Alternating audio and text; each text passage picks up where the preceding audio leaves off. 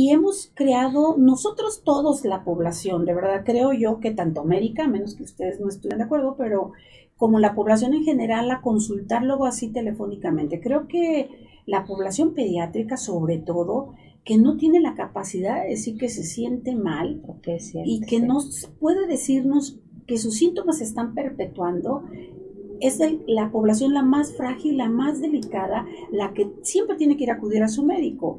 El, la utilización de Ambroxol, expectorantes, es buena, pero no en un paciente con asma y sobre todo cuando está en su crisis, definitivamente. Cuando el moco lo tienen muy espeso, que es lo que hace que no puedan respirar, ¿no? Sí, exacto. El moco espeso, tal cual, doctora, como bien lo comentas, es um, lo que debemos de hacer es, claro, la fluidificación, pero en el paciente con asma, la presencia del moco es también con obstrucción. Entonces va a haber una competencia entre el mucolítico y la obstrucción. Entonces tengan mucho cuidado en ese, en ese detalle. Eh, yo al principio decía en la definición, o sea, sistémica, porque hablo que es una, eh, una cosa inflamatoria que si en el asma es pulmonar, pero puede ser una inflamación en, a nivel general. Por ejemplo, en la ruta de asma está el antecedente de que probablemente tuvo dermatitis atópica de bebé, dermatitis seborreica, antecedentes que el papá es asmático, entonces puede tener conjuntivitis alérgicas, dermatitis, si es en una ruta de enfermedad inflamatoria alérgica o de intolerancias ambientales.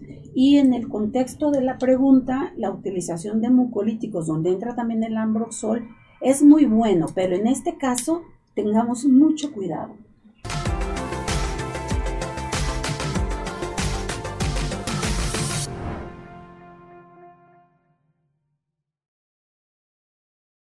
Días tengan todos ustedes, transmitiendo desde el Centro de Información e Investigación profesor doctor Alfonso Álvarez Bravo del Hospital Español. Es para mí un gusto empezar esta transmisión. Su servidor, el doctor Jaime Kleinman, médico ginecobstetra, y permítanme presentarle a mi co-conductora, la doctora Maru Ramírez, que es internista. Mucho gusto, buenos días. Y le voy a pedir a Maru, ah, hola, por favor, Alicia. La do... Hola, buen día. Acá donde quieras, Alicia. Aquí para balancear. Sí, André, claro. ¿Pero no le molesta su piecito? No, no, no, no. Okay, ya gracias. Vamos mejor. Qué bueno, qué bueno. La doctora Alicia Ortiz, gracias. Psicoterapeuta. Y este, te voy a pedir, este, Maru, que nos presentes a nuestra invitada. Claro que sí, tenemos el gusto de presentar a, a la doctora Ruth Saraí Aldana Vergara.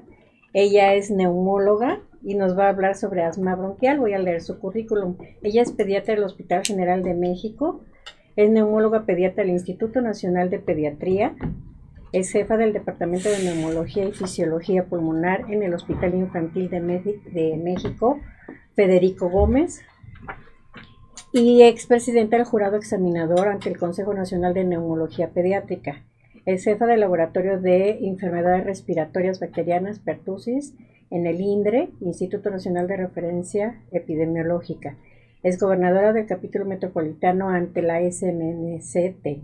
Ha hecho diversas publicaciones, lleva su, su consultorio particular, está en Star Médica Infantil Privado y en el Hospital Ángeles Metropolitano.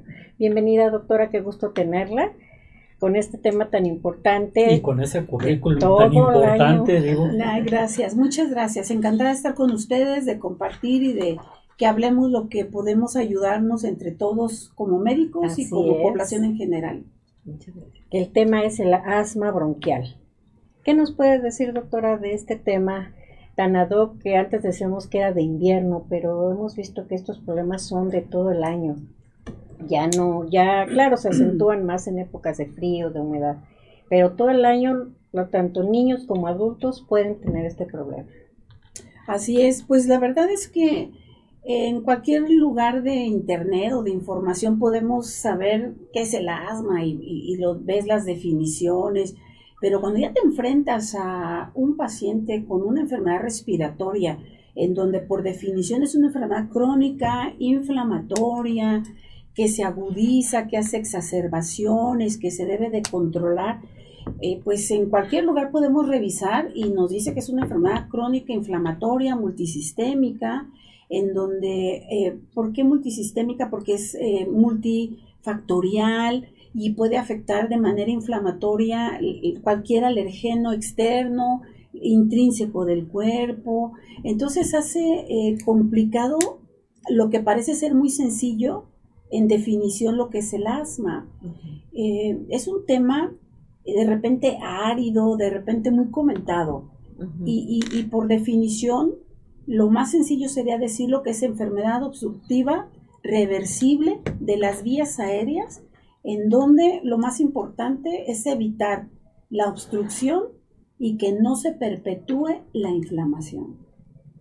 Ok, ¿y cuáles son los síntomas que tenemos que estar al pendiente, doctora, para que estén, eh, que, para que los papás, sobre todo de los pequeños, sepan que tienen que llevarlos al médico? Porque a veces les dan eh, ambroxol para la tos y los pobres se empiezan a toser más y se empiezan a ahogar más. Entonces debemos de, de, de hacerles saber que ante cualquier enfermedad tienen que ir con el médico. Nunca hacerles cuestiones que sepan o que el medicamento que les sobró de, de alguna enfermedad de alguien, porque pueden agravar el problema.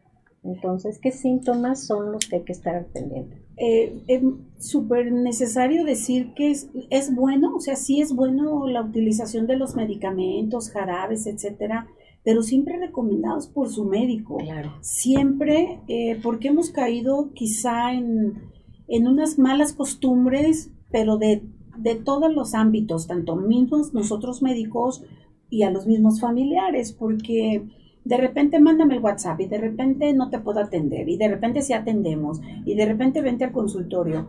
Y hemos creado nosotros todos, la población, de verdad creo yo que tanto América, a menos que ustedes no estén de acuerdo, pero como la población en general, a consultar luego así telefónicamente. Creo que la población pediátrica sobre todo, que no tiene la capacidad de decir que se siente mal que siente, y que sí. no puede decirnos que sus síntomas se están perpetuando, es el, la población la más frágil, la más delicada, la que siempre tiene que ir a acudir a su médico. El, la utilización de ambroxol, expectorantes, es buena, pero no en un paciente con asma y sobre todo cuando está en su crisis, definitivamente. Cuando el moco lo tienen muy espeso, que es lo que hace que no puedan respirar, ¿no? Sí, exacto. El moco espeso, tal cual, doctora, como bien lo comentas, es um, lo que debemos de hacer es, claro, la fluidificación, pero en el paciente con asma, la presencia del moco es también con obstrucción. Entonces va a haber una competencia entre el mucolítico y la obstrucción. Entonces tengan mucho cuidado en ese, en ese detalle. Eh, yo al principio decía en la definición, o sea, sistémica, porque hablo que es una, eh, una cosa inflamatoria que si en el asma es pulmonar, pero puede ser una inflamación en, a nivel general. Por ejemplo, en la ruta de asma está el antecedente de que probablemente tuvo dermatitis atópica de bebé, dermatitis seborreica, antecedentes que el papá es asmático, entonces puede tener conjuntivitis alérgicas, dermatitis, y es en una ruta de enfermedad inflamatoria alérgica o de intolerancias ambientales. Y en el contexto de la pregunta, la utilización de mucolíticos, donde entra también el ambroxol, es muy bueno, pero en este caso tengamos mucho cuidado. Muy bien. Bueno, y pues aquí está... Acaba de integrarse con nosotros días, el doctor doctora, Maru, Gabriel Rojas Cosero, que también es ginecólogo. Y bueno, pues hay muchísimas preguntas y, y, y este algo que, que me gustó que, que detalláramos y que puntualicemos es evitar la automedicación. Y automedicación no nada más es auto, sino auto a nuestros hijos, a, sí. a, a, a la infancia. Sí, decir, bueno, pues este, le voy a dar un jarabito y que ahí se quede hoy. Y, y, y muchas veces ese tipo de, de actitud, número uno, van a perpetuar que, que, que, que tenga, este, que el niño continúe y además van a cronificar la, eh, eh, su, med- su, su, su, su enfermedad. Y bueno, al respecto, bueno, este... Se ha dicho o se ha puesto de manifiesto que, que el asma aquí en México pues, cobra relevante importancia porque pues ciertamente aunque lo, el clima no es tan extremoso como en otras partes de, del país, sí tenemos una contaminación bastante importante. Las micropartículas son importantísimas y cuando se elevan, pues yo, este, son eh, disparadores, ¿no? de, de, de, del asma, y más en, en la población infantil. ¿Qué nos puedes este, decir al respecto? Sí, es súper conveniente tomar en consideración de qué área viene el paciente, sobre todo. Los que vemos pacientes a nivel nacional que llegan al consultorio en el sentido de que, se, porque es una enfermedad crónica, eh, dicen es que ya, ya en la costa no, me va muy mal y en la Ciudad de México me va muy bien si está muy contaminada. O, al, o viceversa, el que va a otra ciudad y se, eh, tiene obstrucción nasal o le exacerba su crisis de asma, que es el tema que nos compete el día de hoy. Y, y definitivamente la polución tiene una catástrofe al parénquima pulmonar, eh, la polución, los contaminantes que no vemos, que ni sentimos que absorbemos, pero que sí estamos respirando, que esa Así es la es. polución de las micro pequeñas partículas, y que entra esa situación en donde, por ejemplo, dice el, los padres luego nos dicen, es que está en la construcción y mi hijo empezó a tener tos. Y, pero no era asmático y empezó a estar mal. Probablemente tenía una inflamación leve después de un proceso viral. Pero o sea, aquí tienen dos contextos. El paciente que tuvo una infección viral y no tiene antecedentes familiares de asma, y el paciente que empezó una infección viral y sí tiene antecedentes de asma. Y luego viene la construcción o, o están haciendo cambios en la casa y esas pequeñas Polvo. partículas uh-huh. in, los va hacer que desencadenen una inflamación del parénquima pulmonar y haga la obstrucción. Ahora bien, hablando de la contaminación de nosotros en la Ciudad de México, es catastrófica para muchos pacientes con enfermedades respiratorias. O el, y el tabaquismo, ¿no? El que está fumando. El cambio climático, el extremo del frío, el extremo del calor. Entonces, los contaminantes tienen eh, definitivamente relevancia para la estimulación de la perpetuidad de la inflamación pulmonar. De ahí la importancia que el tratamiento también es largo, ¿no? En enfermedades crónicas los tratamientos no son cortos. Claro, una pregunta que hace Rosaura es, eh, la, ¿el asma se hereda? Porque mis abuelos padecían, eh, mi abuela padecía de tos. Mi hijo tiene dermatitis atópica y yo como mamá también tengo problemas, me han dicho que asmatiformes. Entonces, yo creo que no les han definido bien los diagnósticos porque tienen esa duda, doctora. Sí, la verdad es que eh, es, es muy importante este, esta consideración que nos hacen los que nos están escuchando, porque a veces da miedo decir tiene asma tu hijo y no quieres decir el diagnóstico. Uh-huh. O la palabra bronquitis es un sinónimo de que hay una inflamación bronquial, claro, como es en el asma.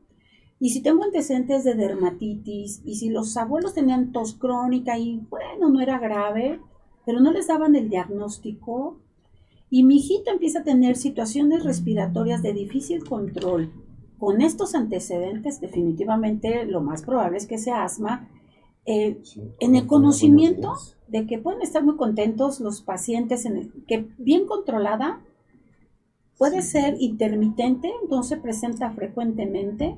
Hay campeones con medalla olímpica asmáticos, el tener uh-huh. asma no significa una alpinistas catástrofe también. diagnóstica, hay alpinistas, uh-huh. o sea, no es una catástrofe de diagnóstico, sino mejor entendamos que hay que meterse a un tratamiento eh, muy adecuado con su médico, y los tratamientos deben de ser muy revisados cuidadosamente. Entonces puede ser, puede ser que no le vaya a dar asma a su hijo, puede ser que solo sea la infección viral, puede ser que cuando sea grande le dé asma.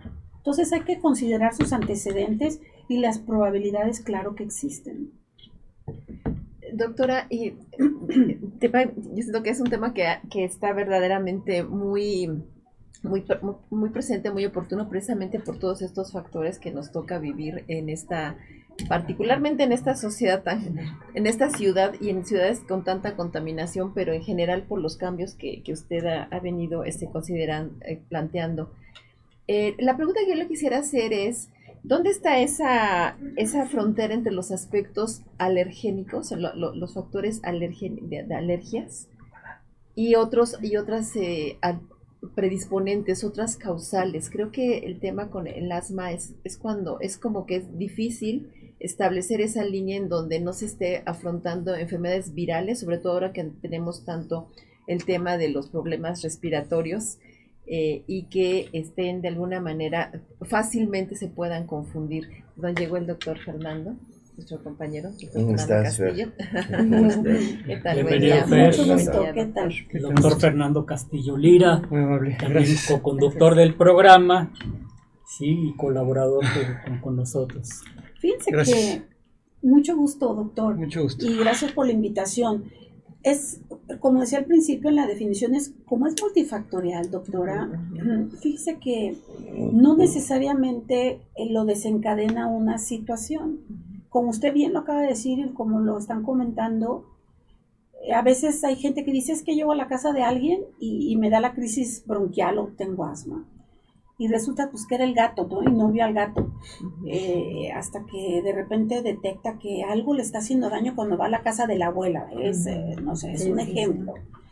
Entonces no necesariamente son alergenos, no necesariamente es la contaminación, es tan multifactorial que hace complicado eh, la mayoría de las veces eh, eh, eh, hacer el diagnóstico, pero decir por qué lo tienes. Sino el diagnóstico lo podemos realizar quizá, pero no que te lo desencadena hasta que con apoyo de los antecedentes de una excelente historia clínica puedes detectarlo. Por ejemplo, si tú dices cuáles son su, tus hábitos más frecuentes, en dónde es donde sientes más las crisis de asma, ahí es donde uno puede como empezar a hacer su pesquisa para tratar de identificar qué le va a desencadenar. O como usted bien acaba de decir, o sea, la intolerancia a alimentos. Hay gente que dice, me comí la manzana y se me hinchó la boca. Bueno, tiene una intolerancia a nivel local, es, es tipo piel. Uh-huh. Pero hay otro que dice, me comí el durazno y me dio un espasmo. O hay otro que dice, nopal. De verdad hay tantas sí, cosas. Los todo, camarones clásicos, a los camarones, uh-huh. que es muy clásico. A los detergentes. Hay gente que va al súper y dice, eh, paso por la vía de los detergentes y tengo la crisis al final del pasillo de, de, de los jabones, de los detergentes. Y no es que sean malos, es su cuerpo que está respondiendo a esas partículas, doctora. Nos pregunta sí, también, bueno. doctora, qué tan bueno es, este, bueno, refiere a una mamá, no dice el nombre, que le, cada vez que se enferma le recetan eh, el salbutamol este, eh, para aspirarlo por la boca. Pero su niño le refiere que, le, que, le, que se le sale el corazón. Que si sí es bueno ponerle el salbutamol o qué va a hacer, porque cada vez que se lo pone le, le calma la crisis, pero al niño le, le refieren taquicardia. Que le da taquicardia, ¿no? Los efectos secundarios claro. de los fármacos. Exacto. Que también tan y si se asusta la mamá, ser, porque ¿no? ya ni se lo quiere poner, ¿no? Claro, fíjense que en las definiciones actuales, uh-huh. eh, en las guías tanto mexicanas como europeas y, y americanas y todas las guías eh, famosas, y que son de muy fácil acceso para la, el asma, eh, tanto de adultos como para los niños, está con una definición tremenda de, por favor, ya no más salbutamol, solo como uso indi, eh, in, indiscriminado, que en eso era antes, todo lo hacíamos. Tienes tos, tienes la crisis, ponte tu salbutamol. Sí, uh-huh. sí. Es así, de verdad, porque es el rescatador más importante. Tampoco vamos a decir que es malo, es excelente. No, claro. Es un medicamento de, para mí de excelencia que, que toda la vida lo usamos a, desde que se descubrió. Okay. En jarabe, en aerosol, en, en, en nebulización, porque la partícula cae mejor al... al Al, al parénquima pulmonar, se distribuye mejor micronebulizado, o sea, no hay tema de discusión en, esa, en ese contexto, ¿no? Pero lo que dice la mamá de su hijo, dice que se le sale el corazón, verdaderamente el niño lo ha de sentir. Pobrecito, sí. eh, y, y ha de sentir ese efecto adverso eh, tremendo, como para que ya un niño te lo diga, es que ajá. realmente lo está sintiendo. De los efectos adversos, la taquicardia, los temblores, la ansiedad, se paran como si tuvieran mal de zambito de, sí, de, de cómo es ese efecto adverso. Sí. Eh, las guías dicen, por favor, no más uso indiscriminado de salbutamol uh-huh. a cada momento. Sí. Utilicemos las terapias combinadas, utilicemos la terapia broncodilatador más esteroide. Pero entonces te preguntas, ¿cuántas veces lo voy a hacer en mi niño? Entonces uh-huh. hagamos un, un, un pequeño espacio. El primer punto que debe de ver esa mami es ¿por qué su hijo lo necesita tanto? Quiere decir que está mal controlado. No debe de usarlo así tanto. Claro. Lo que dicen las guías también es que el uso indiscriminado de salbutamol de manera tan frecuente, en mínima, mínima, mínima circunstancia, puede producir muerte por mal control. Tampoco quiero que la señora sienta mucho, no se asuste. Es como de aquí a Marte, pero está existiendo. Pero la primera pregunta que se debe hacer es a mami es, si yo uso mucho mi salbutamol y a mi niño siente que se le sale el corazón, la primero que le tiene que decir a su doctor es, ¿por qué lo estoy usando tan frecuente? Quiere decir que su hijito está mal controlado. Exactamente. Y entonces las nebulizaciones, doctora, este, siempre tienen que estar de la mano de los broncodilatadores. ¿Es lo mejor entonces? Eh, aparte de, de lo que estén aspirando, y ver y descartar que no hay un problema bacteriano viral que requiera el medicamento. ¿Las nebulizaciones son importantes en los, en los asmáticos siempre? Sí, claro. Eh, bien utilizadas, bien diluidas, con las dosis adecuadas para evitar lo que acaba de decir la mamá. La taquicardia uh-huh. es uno de, las, de los um, efectos, efectos adversos uh-huh. indeseados, pero un medicamento que te abre el bronquio. Entonces, pues te salvo la vida, pero también te hago sentir un poco mal, y eso es lo que asusta. Y, um, cuando no tienes otra cosa, en, en, en, en las ciudades muy lejanas o en los pueblos muy lejanos, donde quizá no haya ni luz, pues están los jarabes, y por muy criticado que esté, son muy buenos, o sea, no hay manera, y hay que usarlos, tampoco es malo, pero si somos bien puristas y, y muy de, de, de, detonantes de qué es lo mejor, es la terapia nebulizada, la terapia de la partícula pequeña y la terapia en jarabe, lo que nuestra herramienta puede alcanzar. Definitivamente. El, estamos viendo eh, este problema asmático en, principalmente en niños, también lo presentan los adultos, y lo, lo, lo acabas de decir, ¿no? Muchas veces van de la mano con, con otras eh, alergias, con otras... Eh, problemas, y estos problemas van también de la mano con un problema de inmunosupresión, ¿sí? Son, tienen una inmunosupresión eh, que no es SIDA, pero, pero es, este, están inmunodeprimidos esos niños. Y la pregunta aquí es, ¿existe alguna forma de desensibilizar a, qué sé yo, si tienen alergia a gatos, perros, este, o inclusive al, al hacer ejercicio? Ok, sí, claro. Eh, de antemano, bueno, este, ya lo dijo la doctora Maru, que amablemente con ustedes estamos en esta mesa redonda y me invitaron. Yo soy neumóloga pediatra, pero eh, llegan momentos en que hacemos, claro que un equipo con los alergólogos, pediatras, inmunólogos. Exacto. Tengo mis excelentes amigos.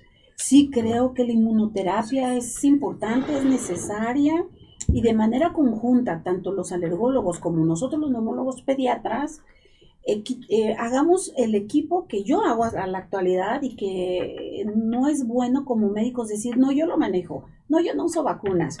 No, claro. Hay de, yo creo que se puede, eh, en mejora de nuestros niños, de nuestra población, de nuestros queridos pacientes que van con nosotros porque nos aman, y nosotros amamos a nuestros pacientes.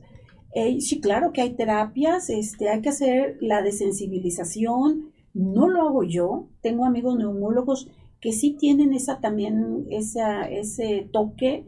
Eh, yo, creo, yo prefiero hacer mi equipo con los inmunólogos, alergólogos, y si existe, y hay el, el asma por ejercicio, en donde se utiliza la, también la terapia combinada, que es la terapia a través de la vía inhalada, de los sprays, de la terapia Respimad, de, de tener su spray el, en el bolsillo para utilizarlo antes del ejercicio. No de manera continua, porque si no te permite tu ejercicio, el, el, a pesar del medicamento, uh-huh. es que algo está mal en tu cuerpo.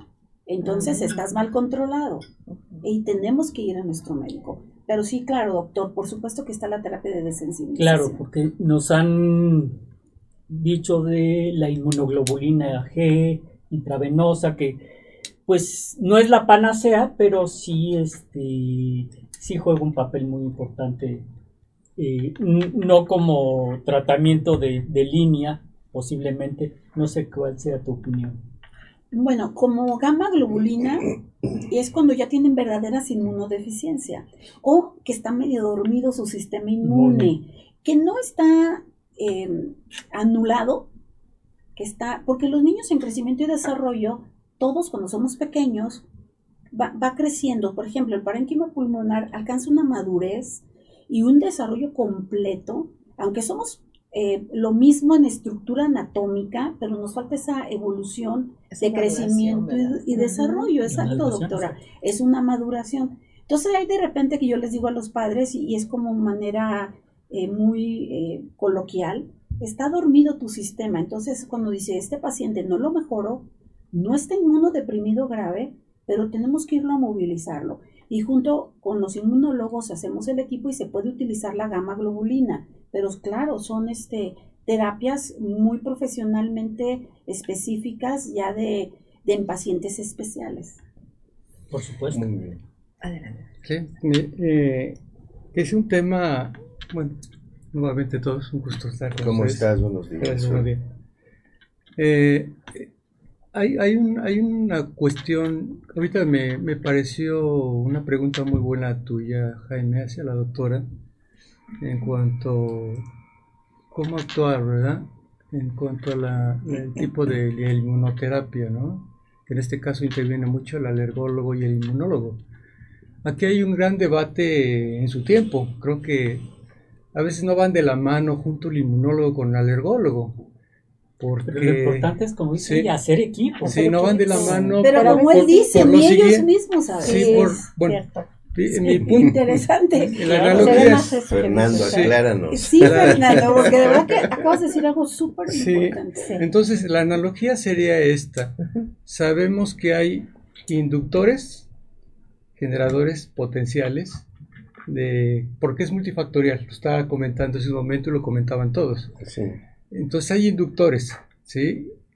Estos inductores generalmente se asocian mucho a, a los cambios estacionales que no son medibles, como puede ser el viento, frío, humedad, uh-huh, en este caso los cambios climáticos, uh-huh, los químicos, los componentes químicos, el, claro, el dióxido de azufre, eh, sí, lo, los mismos sustancias que usted estaba eh, mencionando, doctora, un aroma, puede ser un perfume, etcétera, serían inductores. Entonces, ¿qué tanto estarán clasificados como de tipo no alérgico? Entonces ahí sería el gran debate, ¿verdad?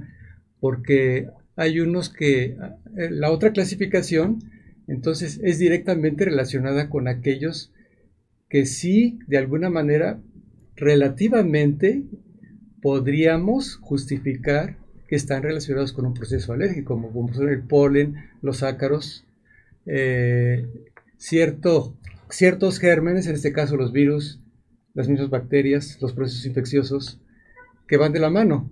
Entonces, ¿qué tanto es de tipo alérgico y no alérgico? Entonces, aquí sería el gran debate. Dice, ¿en qué momento te puede servir una desensibilización?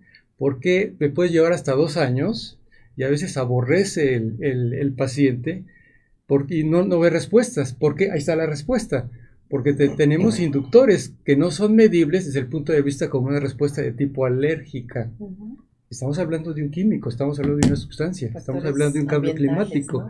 Entonces ahí está el debate, por sí, eso decían en, su, en, en, en un inicio los inmunólogos, pues creo que la, la, la, la, la desensibilización o las terapias de, de, de, del alergólogo no son, no son justificables ni lo valen, pero yo estoy de acuerdo con los dos. Entonces ahí veamos la diferencia, porque pueden ser útiles por parte eh, la opinión del inmunólogo y por parte de la opinión del alergólogo.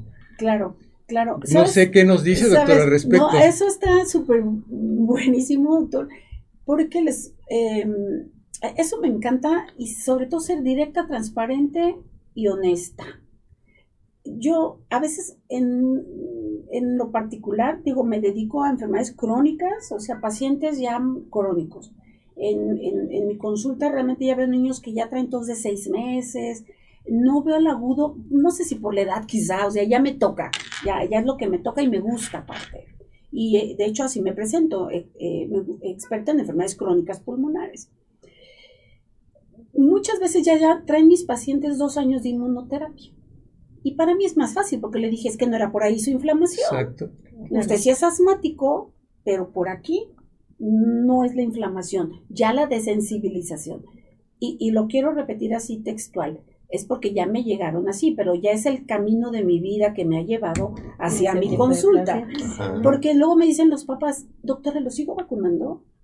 Y yo, pues si sigue mal, discúlpeme, yo no le puedo hablar mal de mi amigo el doctor, aunque no lo conozcan. Todos los doctores debemos ser amigos, para, aparte para empezar. Exacto. Entonces le digo, mire, no conozco al doctor, eh, pero si el doctor le está poniendo y usted me está diciendo que lleva año y medio y sigue igual, pues yo le invito a que me diga, ¿quiere seguirlo? Y me dice, no, ¿verdad?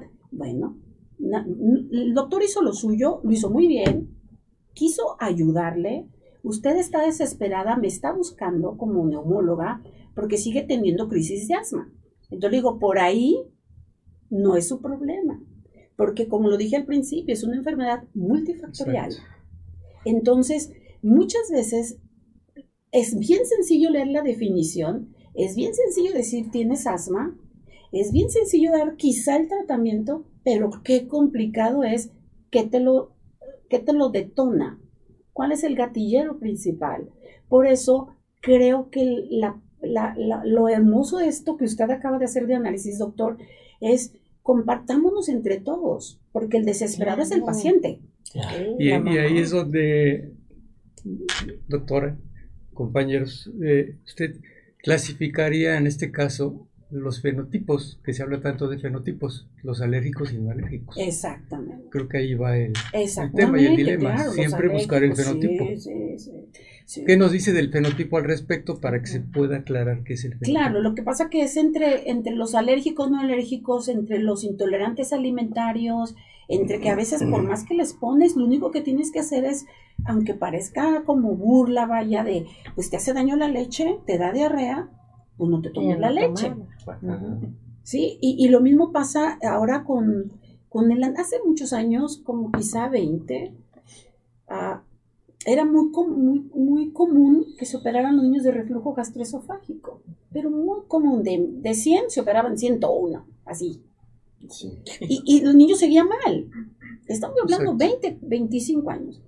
Pues resulta que no era el reflujo grave de, de ese esfínter esofágico inferior flácido, sino que era el detonante de las proteínas de la leche que no permitían que el paciente tuviera un buen control de ese esfínter esofágico inferior.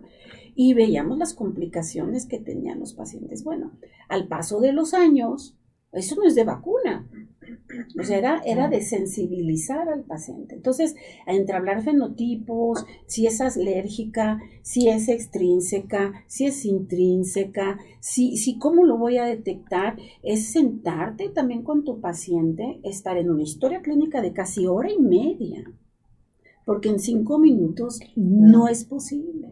Y, y do, doctores y doctora, perdón, respetando el concepto de, que está expresando, Me, me lleva al recuerdo dentro de la ginecología, en ustedes, uh-huh. los pacientes embarazadas de alto riesgo, por ejemplo, una, una preeclampsia o una eclampsia, eh, en general hay una gran clasificación. Entonces, hay pacientes, tomando el concepto de la inmunológico, hay pacientes que requieren, desafortunadamente, interrumpir el embarazo, una cesárea, o simplemente son pacientes que en su momento no llevaron una lactación, lo que usted refería hace un momento, quiero entender por ahí. Al no lactarlos, pierden de alguna manera una gran cantidad de anticuerpos o inmunoglobulinas, por supuesto, que es el concepto.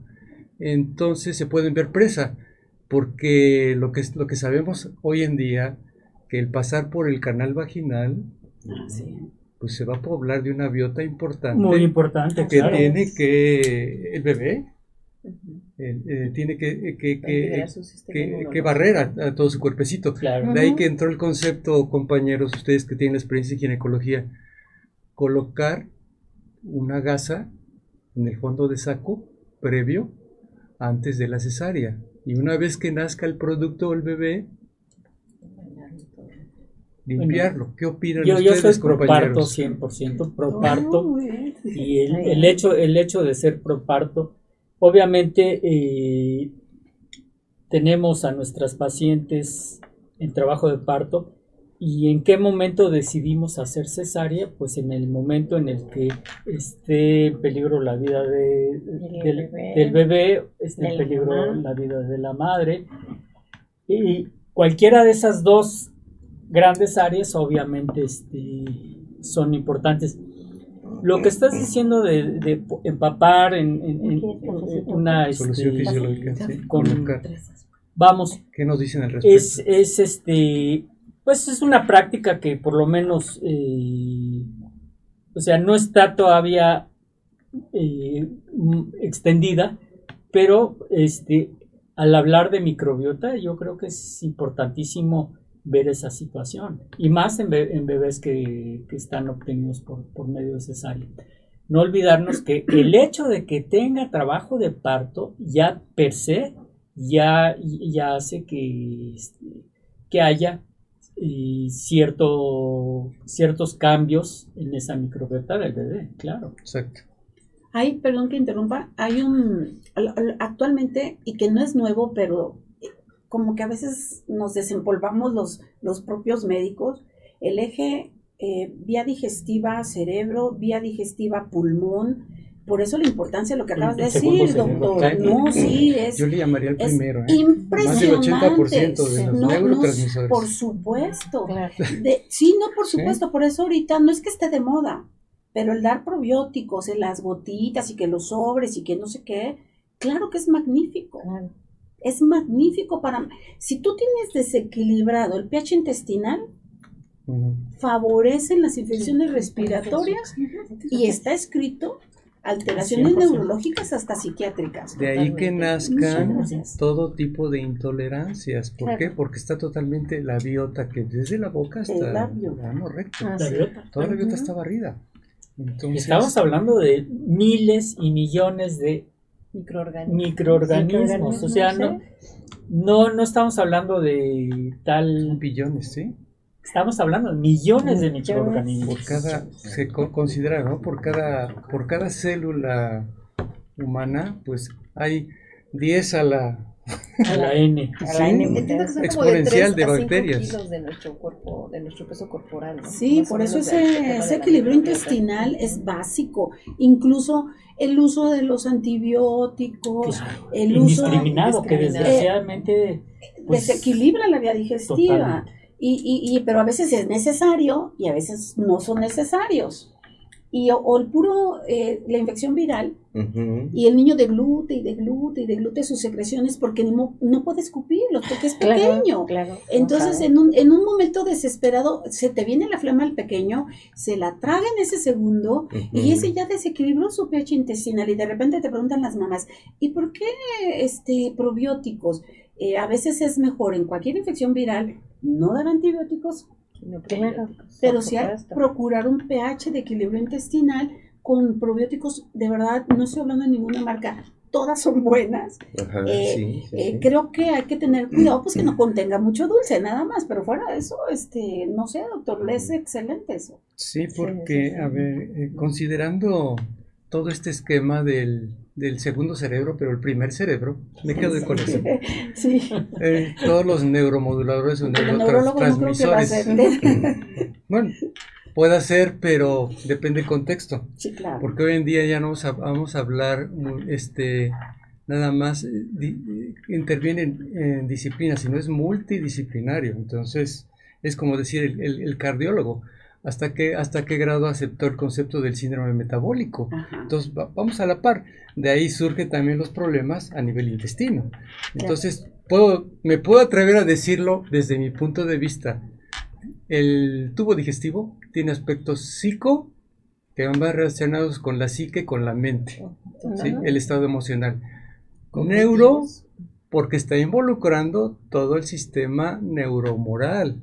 Sistema, uh-huh, nervioso central y periférico. Sí, claro. Endocrino, relaciona toda la gama de hormonales desde el intestino. Cortisona.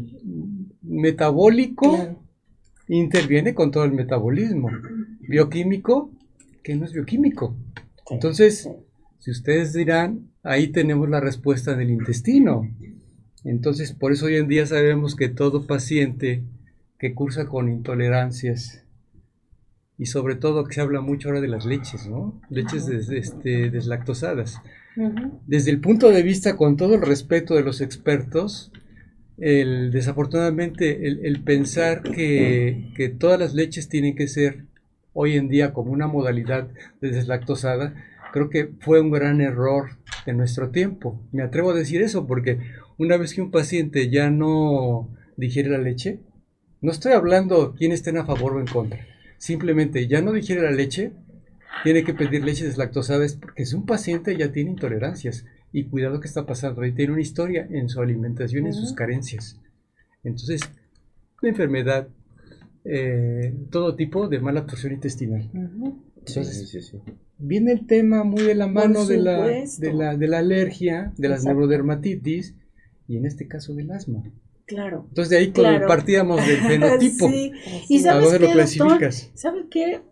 Algo bien importante y creo que interesantísimo. Por ejemplo, eh, también, no, no es que esté de moda, pero por ejemplo la leche de avena y que la leche de almendras, de almendras de coco, y que la de arroz, que no son leche, ¿eh? Y que la de coco, mm. que tienen sus propiedades. Exacto, este, pero no tienen lactosa. Muy, muy buenas, lactosa. muy buenas. La era de los veganos, también, Exacto. en donde eh, es muy respetable, muy respetable, sí, respeta la moda de cada quien. Yo yo creo que voy a ser carnívora hasta morir y, y me encantan los pescados y, y, y vaya a comer huevos, me encanta también, vaya. Pero lo que quiero llegar es, mm, si, si nosotros analizamos esta parte del equilibrio intestinal, vamos a mejorar mucho nuestra economía del cuerpo, tanto como médicos como población, porque lo que bien decía el doctor, es los contaminantes, son los aerosoles, a veces el perfume, con qué lavaron tu ropa, desencadenantes por donde querramos, doctora, como usted bien lo decía hace rato. Pero algo que yo he estado analizando y decía, bueno, Dios mío, ¿cómo nos vamos a ayudarnos? Si nosotros a veces no lo hacemos, ¿cómo ayudar a los demás? Entonces, yo dije, bueno, ¿qué pasa? Con, con el ambiente, con hacinamiento. ¿Qué pasa con el desencadenante para las vías respiratorias y el asma? Que ese es del tema. Yo dije, bueno, de, empecemos desde algo que, que podría no ser el tema, pero cuando vienen las lluvias, vienen en los pueblos con baja eh, apoyo económico, mucha pobreza, pero también si todos nos educáramos en recoger la basura que no tire, la basura que que tapa la, la, la, la coladera de afuerita sí. de mi casa, sí. pero así de qué flojera, porque le toca al que barre, uh-huh. y si todos levantaran la hojita que tapa, la no se hubieran inundado sí. en los pueblos. Yo creo que, ¿y por qué lo digo? Porque luego entonces vienen las inundaciones, se les mete el agua, los niños se enfrían, vienen las infecciones y de ahí viene un desencadenamiento de infecciones digestivas fauna, y no respiratorias. También, claro. Y los veganos, los ambientalistas tienen mucha razón también, porque estamos acabando con muchas cosas. Okay. Con todo. Y, y, y yo creo que, que la vía respiratoria sufre, es la que más se expresa, porque toses y dices, oye, hasta para allá, ¿no? Y la vía digestiva, pues nadie se entera si traes diarrea, y te aguantas dos, tres horas hasta que ya no puedes o te paras corriendo. Sí. Pero la vía digestiva es el equilibrio de mucho, de todo, pero como seres humanos tenemos que trabajarnos todos y ayudarnos todos. Recoger lo que no tiré, no me ensucia la mano, te la puedes ir a lavar. Y de ahí viene desencadenando un ciclo de cambio climático uh-huh. y de más contaminante. ¿Tenemos saludos? Sí, vamos a mandar saludos y a dar dos mensajes. Mira, Gilberto Betancourt, saludos a todos, abrazo al doctor Kleinman, al doctor Castillo, al doctor Rojas, gracias, a la doctora Maru. Eh, excelente programa de difusión médica, Dios los bendiga. Alex Betca Betancourt, muy buenos días, ya listos. L- Lila Aldana, excelente tema, gracias por compartir. Mar, eh, Teresa de Canales también nos manda saludos, saludos Teresita, qué bueno que están con nosotros, estamos revisando el tema de asma, asma, sobre todo en los niños, con la doctora Ruth. Qué bueno que nos acompaña. Gracias. Y los mensajes, bueno, pues ya saben, suscríbete a nuestro canal de YouTube, activa esa campanita, el link está acá abajo, síguenos, comparte este video, dale like a nuestra página. Estamos en todas las plataformas digitales y necesitamos que, que nos sigas. Gracias por tu asistencia, gracias por tus comentarios, por tus preguntas. Y el siguiente mensaje, bueno, pues es que ¿qué tema te gustaría que revisáramos? ¿A qué especialista quieres que invitemos? Mándanos esos mensajes, mándanos esos comentarios a través del WhatsApp, en forma anónima puede ser. Y si tú quieres que patrocinemos tu servicio, tu producto aquí en el canal, con mucho gusto, hay diferentes niveles de patrocinio. Ponte en contacto con nosotros, con la producción, y enseguida te daremos respuesta a esa inquietud. Gracias, qué bueno que estás con nosotros. Y bueno, pues este, enfatizar también que este es un programa sin fines de lucro. Sí. Y el, el hecho de, de que sea sin fines de lucro hace de que no tengamos así patrocinio directo para nosotros. De hecho, nosotros, cada uno de los que estamos aquí presentes, no cobra absolutamente nada, es un pro bono. Sí, sí. Y, este, y, y que sepa, que sepan nuestros radioescuchas que esto es un aporte, pues, de corazón para, para sí, todos. Pues, que tanto hace falta. Y, que, y además que hace falta, efectivamente, porque gracias. hasta sí. hasta donde yo sé, no hay un programa como, como este eh, que, que esté en, en ninguna plataforma, llamémosle eh, teleabierta, llamémosle eh, radio. Internet, radio, uh-huh. etcétera, etcétera. Sí, ¿no? Y bueno, pues este en ustedes está que nosotros subsistamos, porque pues sí hay este hay que hacer ciertos pagos y estos pagos deben de salir de algún lado. Claro. Ok. Este, y para ampliar un poquito lo, lo que nos estás diciendo, yo creo que es muy importante. Ahorita acabamos de, y estamos inmersos en, en, la, en la cuestión de la pandemia. ¿Qué tanto ha influido la pandemia? Se decía que los niños no, no tenían COVID. Claro que tienen y, y, y han tenido COVID. Pero, eh, ¿a quién les iba peor? A la gente que tenía comorbilidades.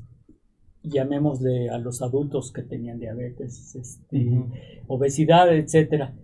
Pero el, el asma en los niños también es una comorbilidad y muy importante. ¿Cómo les pegó o cómo les está pegando a los niños con eh, el, el COVID, con el asma?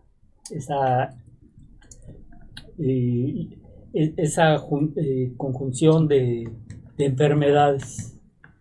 Sí, ahorita, eh, justo ahora, eh, no hablando de cuando inicia la pandemia, sino justo ahora, los más afectados están siendo la población pediátrica, sí. porque habían estado encerrados en la casa, habían estado bueno. cuidados en la familia, sí. como que no había pues esos desplazamientos de, de contactos de personas. Y eso favoreció a que los virus se quedaran como descansando también, ¿no? Los que tenemos en la garganta, ahí está, todo el mundo, todos los virus tranquilos. Pero en el momento que empieza a hacer otra vez la circulación, independientemente del cubrebocas, que yo soy partidaria de, de que si te sientes mal, úsalo. Sea, sea gentil con el de al lado. Si estás muy bien, pues hagamos unas mesas redondas, abracémonos con... con el cariño y, el, y la honestidad de no traigo enfermedad, porque las enfermedades respiratorias sí se transmiten de persona a persona. Mm. Eso no hay vuelta de hoja. Eh, les ha ido bastante mal ahora a los niños. Hay una mezcla de virus. Está una epidemia sí. de metaneumovirus tremenda. Quizá el, la población de un cincuenta por ciento de asmáticos les ha ido bien porque sus padres los cuidan bien, porque están con medicación, pero sí los hace más frágiles, definitivamente. Y estamos teniendo neumonías graves virales con, con combinación de virus, en donde es COVID-influenza, exacto. COVID-influenza metaneumovirus, COVID-influenza virus incisional respiratorio, exacto. y catástrofes pulmonares que tenemos la obligación de quitar esa inflamación, en donde el tratamiento va a ser no menos de seis semanas. y que se comportan no. como asmáticos, que no son asmáticos, o que eran unos asmáticos controlados y esto vino a detonarle sus crisis. Claro que, que está haciendo mucha repercusión en ese sentido. Doctora, ¿qué tanto esa observación, lo que acaba de comentar en este momento, asmáticos controlados, ok, pero asmáticos no controlados es más sin diagnóstico? Uh-huh. Entonces me atrevo a tratar de hacer esta, esta anal analogía. ¿Cómo está pegando COVID con, con el... Eh, bueno, lo, la pregunta que nos habéis comentado. ¿Cómo está pegando COVID, a ver, con todos los procesos respiratorios? A ver, pensaríamos de, de esta manera. Desafortunadamente, una gran cantidad de la población, no se diga infantil, independientemente de los adultos, no está bien diagnosticada. Entonces está clasificado por ahí, doctora, no sé, saque, saque, sáquenos o sáquenme de la duda. Eh, asma, eh, digamos, leve, a moderado y a severo, burdamente. Pero un gran porcentaje de asmáticos, se dice que hasta un treinta por ciento, desafortunadamente aquellos que piensan que no tienen asma o que es muy leve, desafortunadamente no llevan un tratamiento, no llevan un control, simplemente no, no hay un diagnóstico. Es muy alto el índice de complicaciones. En este caso podríamos conectarlo mucho con aquellos pacientes que les está desafortunadamente pegando COVID, infantiles, pediátricos o adultos también. Sí, sí, fíjate que, doctor, que uh, hay niños que tienen, traen tos persistente um, o tos intermitente, en donde la definición de tos tiene muchos, muchas este, caritas, ¿no? O sea, tos persistente, tos intermitente, tos crónica, tos con hiperreactividad, la tos seca, y debemos ir haciendo una definición para llegar a un buen cuadro clínico y al diagnóstico. Estamos viendo niños que dicen, o yo justo ahora tengo unos pacientes eh, junto con mis eh, excelentes amigos pediatras que me dicen, Ruth, eh, algo está pasando con mi niño, muy buen pediatra, muy buen controlado el niño, en donde hay un antecedente por ahí perdido de asma, pero el niño estaba bien, pero uh-huh. ¿qué crees? Tuvieron COVID los papás, tuvo COVID eh, como cuatro personas convivientes de ese mismo techo. El niño también tuvo tos, pero el niño siempre fue negativo de COVID. Entonces yo le dije, ay, no, de verdad, créeme, era COVID aunque sea negativo. Exactamente. Sí. Que ese es un, ese es un, un, un, ese es un, un punto que dices, bendito Dios, o sea, sí. eh, claro, emocionalmente tú estás bien contento, porque ¿qué crees? Tu hijo sale negativo y dices, mi hijo no tiene, pero tiene tos. Clínicamente. Y tuvo fiebre claro. aparte. Entonces, mucha fiebre. Tuvo tos. Y COVID negativo, y ya hace tres meses, y luego, pero quedó con tosecita. Ese COVID canijo multifactorial con muchas caras, le dio negativo, pero, pero si yo tengo en casa todos, en, pues va a tener COVID también, aunque sea negativo. Entonces, da miedo aceptarlo, y no quiero ser tajante, ni, ni, ni, ni hablar pésimo de... de De, de, de que el paciente se angustie, no, no, no es generar no, angustia, no. Es generar conocimiento como médicos a los papás. Entonces, ese niño que sí crece, que sí come, que tuvo fiebre, que le quedó la tos, pero que era COVID negativo, con padres con COVID, tómale una radiografía. Y ahí es donde entra el COVID silencioso. Silente. Sí, es un silente.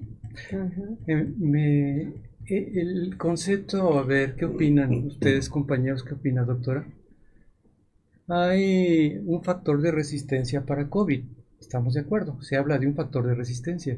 Eso no, no quiere decir que nunca estés infectado, sí puedes estar infectado, pero el motivo de lo que se está comentando en este momento, la prueba salió negativa, pero eso no quiere decir que nunca se infectó.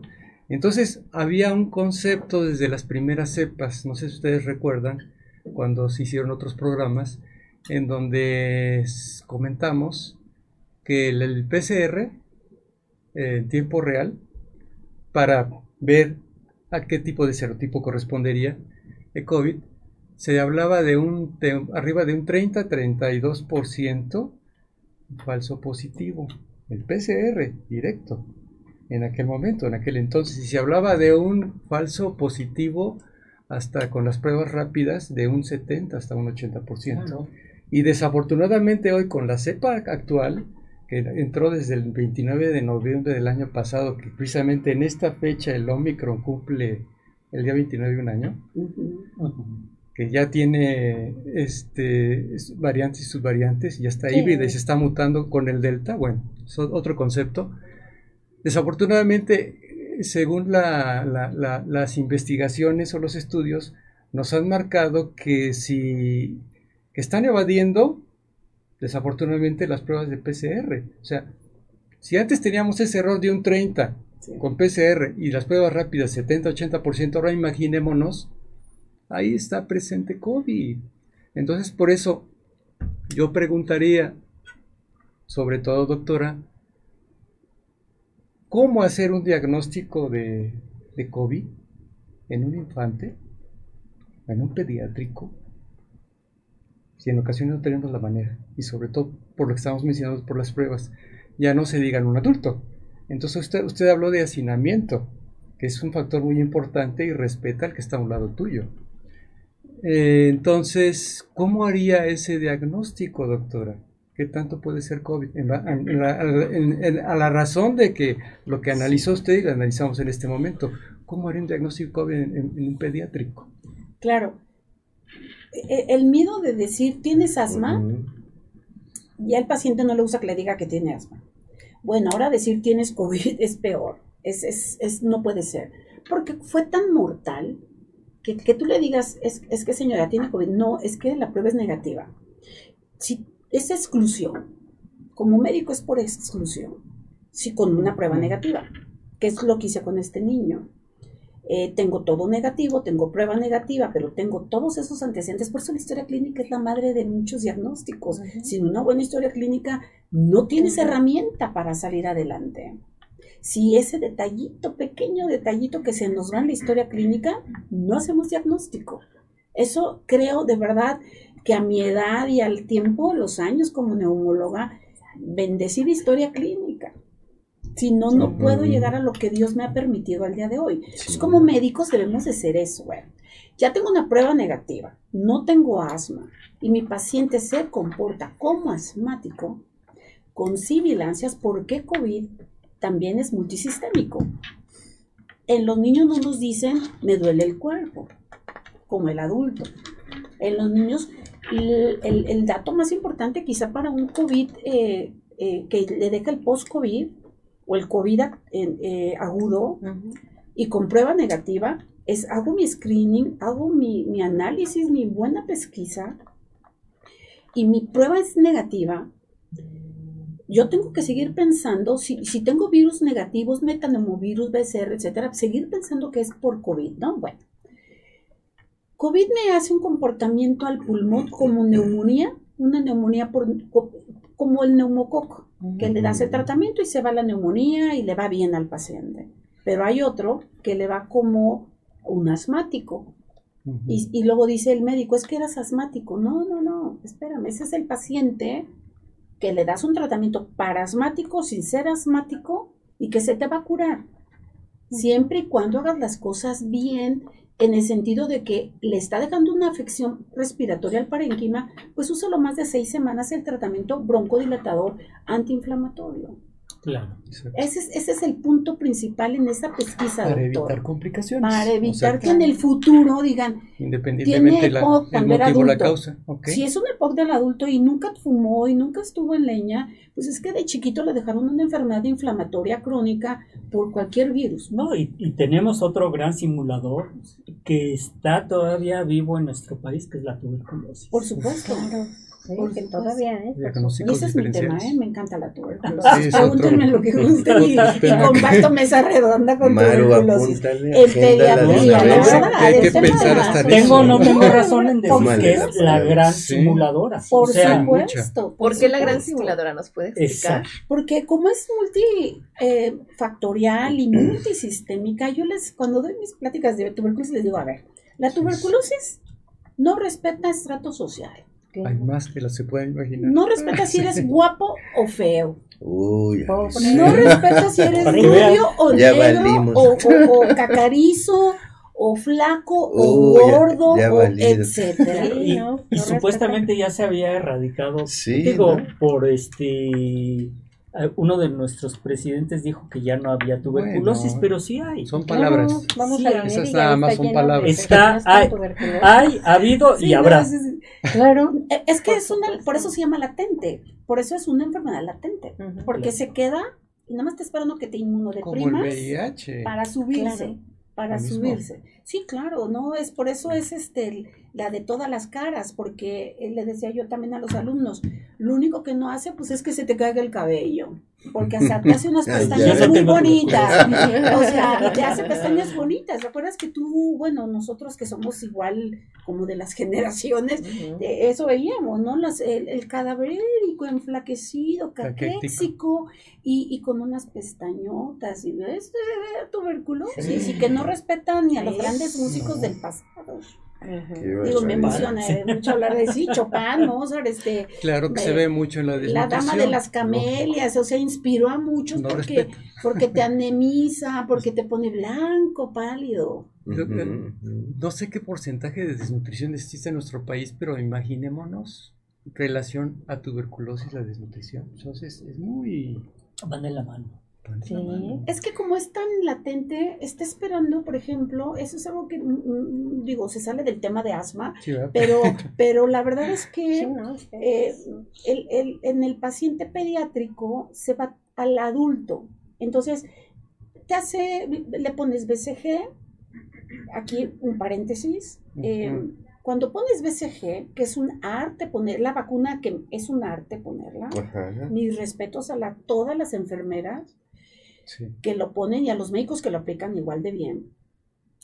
Como es una respuesta de hipersensibilidad tardía, aquí no me les pido un favor a todos los médicos, cuando pongan B C G, y siempre les decimos a los padres, la respuesta de la vacuna para tuberculosis, esa es la segunda, tercera semana, lo que coloquialmente decimos, te sale el granito de pus y el nódulo, etcétera. Prende, ¿no? Y si se, exacto, doctora Maru, pero si se te prende a las veinticuatro, cuarenta y ocho horas, o sea, tú pusiste la vacuna y se te prende a las veinticuatro, cuarenta y ocho horas, tienes tuberculosis, porque es hipersensibilidad tardía. Sí, sí, no, la... ese, ese es el punto, perdón, pero sí. es asma, no, nuestra no, mesa es asma, disculpen. Pero bueno, van de la mano todos ustedes. Yo, yo creo que esto lo dejamos en el tintero para sí. una nueva invitación. Sí, sí yo encantaba. Porque es un temazo. Sí, es un temazo. Sí, porque cuando nos pasa así que estamos en una mesa hablando y, y, y de repente nos vamos sí, por otros canales, eso sí. significa que, que bueno, que, pues que, conecta. que, que tenemos este, esas ramificaciones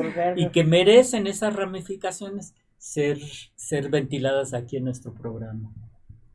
Sí, doctora, y considerando esta parte de que es, estén factores inflamatorios, lo que yo le quisiera preguntar es qué tanto también se consideran entre, entre los aspectos o los factores exponentes el tema del estrés, porque también es un alto impacto inflamatorio y muchas veces se le, se, des, se, se descartan se, se descartan otros marcadores sí, biológicos y queda, y queda el tema de, del estrés que también tiene un fuerte, reitero, este impacto inflamatorio y que le va a pegar también puede ser a las vías mm. respiratorias, ¿no? En ese sentido, estrés ligado con factores emocionales que están tan, en este momento, desen, desencadenados este, eh, en un sentido de muchísima ansiedad, muchísima incertidumbre, muchísima malestar eh, que está, está predisponiendo a unos estados de estrés crónico. Claro, por supuestísimo, lo que decíamos hace rato, el estrés, uh-huh. la vía digestiva, desequilibra el pH gástrico uh-huh. y tenemos unos quimiorreceptores en el esfínter esofágico inferior que son como los primos hermanos de los quimiorreceptores del parénquima pulmonar. Entonces, por okay. una vía refleja neurohormonal, el estrés que te desencadena eso que dices, ay, la gastritis, no, pero no me duele el estómago, no, bueno, pero tengo crisis de asma, uh-huh. ¿sí? O, o me dio hiperreactividad bronquial, o sea, todos los asmáticos son hiperreactores bronquiales, okay. pero no todos los hiperreactores bronquiales son asmáticos, que ese es un tema también muy interesante. Exacto, exacto. Entonces, el, lo que acaba de decir, doctora, es bien importante para nosotros los médicos cubrir esa vía digestiva porque te, por el estrés que desencadena la crisis de asma y te la pasas con los broncodilatadores y no cubres la vía digestiva, difícilmente vas a encontrar el equilibrio en la vía respiratoria. Entonces van de la mano, por eso e incluso hay pláticas que se llaman vía vía común, o sea, o vía común, porque se juntan. Esa es la razón para mí. Este... Me, me, me llamó mucho la atención tu pregunta, doctora, porque aquí se incita mucho el hablar de los miedos, de la ansiedad y la ira, que van de la mano. Entonces tenemos un sistema, doctora, compañeros, que ustedes lo saben, un sistema de alguna manera eh, regulatorio nuestro, nuestro cuerpo. Lo que nos regula, en cierto momento cuando hay estrés, se liberan grandes concentraciones, en este caso el cortisol, el cortisol. endógeno, ¿no? O sea, uh-huh. lo, lo que libera nuestro cuerpo en su interior, para que uh-huh. se entienda qué es esto. No es, no el, no el, el no estamos hablando del, del esteroide de la naturaleza uh-huh. para un tratamiento. Entonces, se presenta como un aspecto de contrarregulador. Llega un momento en que bloquea todas las vías protectoras uh-huh. y provoca una inmunocompetencia, uh-huh. debilita el sistema inmunológico, que es lo que está comentando ahorita la doctora. Sí, sí. Uh-huh. A eso se refiere. Claro. Y en ese sentido y en ese contexto, este, quisiera preguntarle si usted también ha, ha evaluado, considerado la, el desarrollo de prácticas de relajación, de prácticas de meditación, del llamado mindfulness, porque están... Hay estudios eh, científicamente avalados en el sentido de que permite una, una buen equilibrio y una recuperación del sistema inmunológico. Buena parte de este tipo de sí, reacciones sí. son las no, o sea, hacerlo, pero, pero hacerlo de una manera este último inte, integrarlo en parte en, en, el, en, el, en el día a día, este estado de, de atención, porque eso permite una mejor eh, homeostasis, un mejor estado de balance y una mejor respuesta inmunológica. Entonces, independientemente de que sea por factores genéticos o porque sea por factores medioambientales, permite un mejor control de las re respuestas inflamatorias. Uh-huh. Exacto. Sí, claro. Este, justo... Estaba yo pensando, debo de retomar la lectura, porque antes me encantaba leer y leía mucho, mucho, mucho, de cosas no médicas, pero por cuestiones de las córneas, y ya dije, ah, no puedes, y ya me tengo lentes especiales, porque si no, no veo, vaya. Uh-huh. ¿Por qué quiero llegar a eso? Porque dije, bueno, creo que necesito equilibrar, hay que tener calma, estamos tan acelerados. Eh, vi por ahí en el aeropuerto de... aprendiendo a escuchar, y luego uh-huh. que la vida de San Francisco de Asís, y dije, creo que llegar a una lectura rica cuando no tenemos la manera de hacer, como decía el doctor, estar en el sensei, en la yoga, o, o estar en un grupo de equilibrio mental, y, o irme a la natación porque no puedes ir, o porque el tiempo no te lo permite, uh-huh. este, brincar la cuerda en tu casa, y echarte todas las fuerzas que traes, creo que es posible. Eh, pero la meditación es una herramienta difícil, pero que debemos de buscar y alcanzar. Uh-huh. Y que es difícil, uh-huh. perdón, doctora, uh-huh. no, no, no difícil por la dificultad de llegar, sino uh-huh. porque no, como que nos resistimos como seres humanos, porque uno puede estar como, a ver, ¿cuál es la prisa? Claro, mire, creo que una, algo que sirve mucho para... para cambiar esa, esa percepción de que es algo difícil.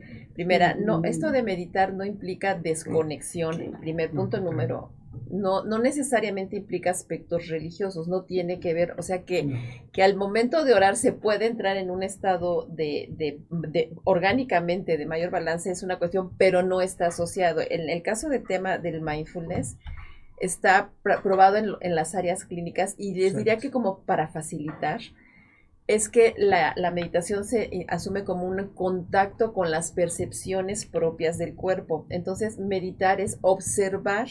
Para empezar, una gran herramienta es la respiración. Cómo estoy percibiendo la respiración y cómo esa respiración está generando un impacto en mi cuerpo al momento en que estoy ralentizándola, en que estoy observando y en que estoy generando una atención a las reacciones del cuerpo.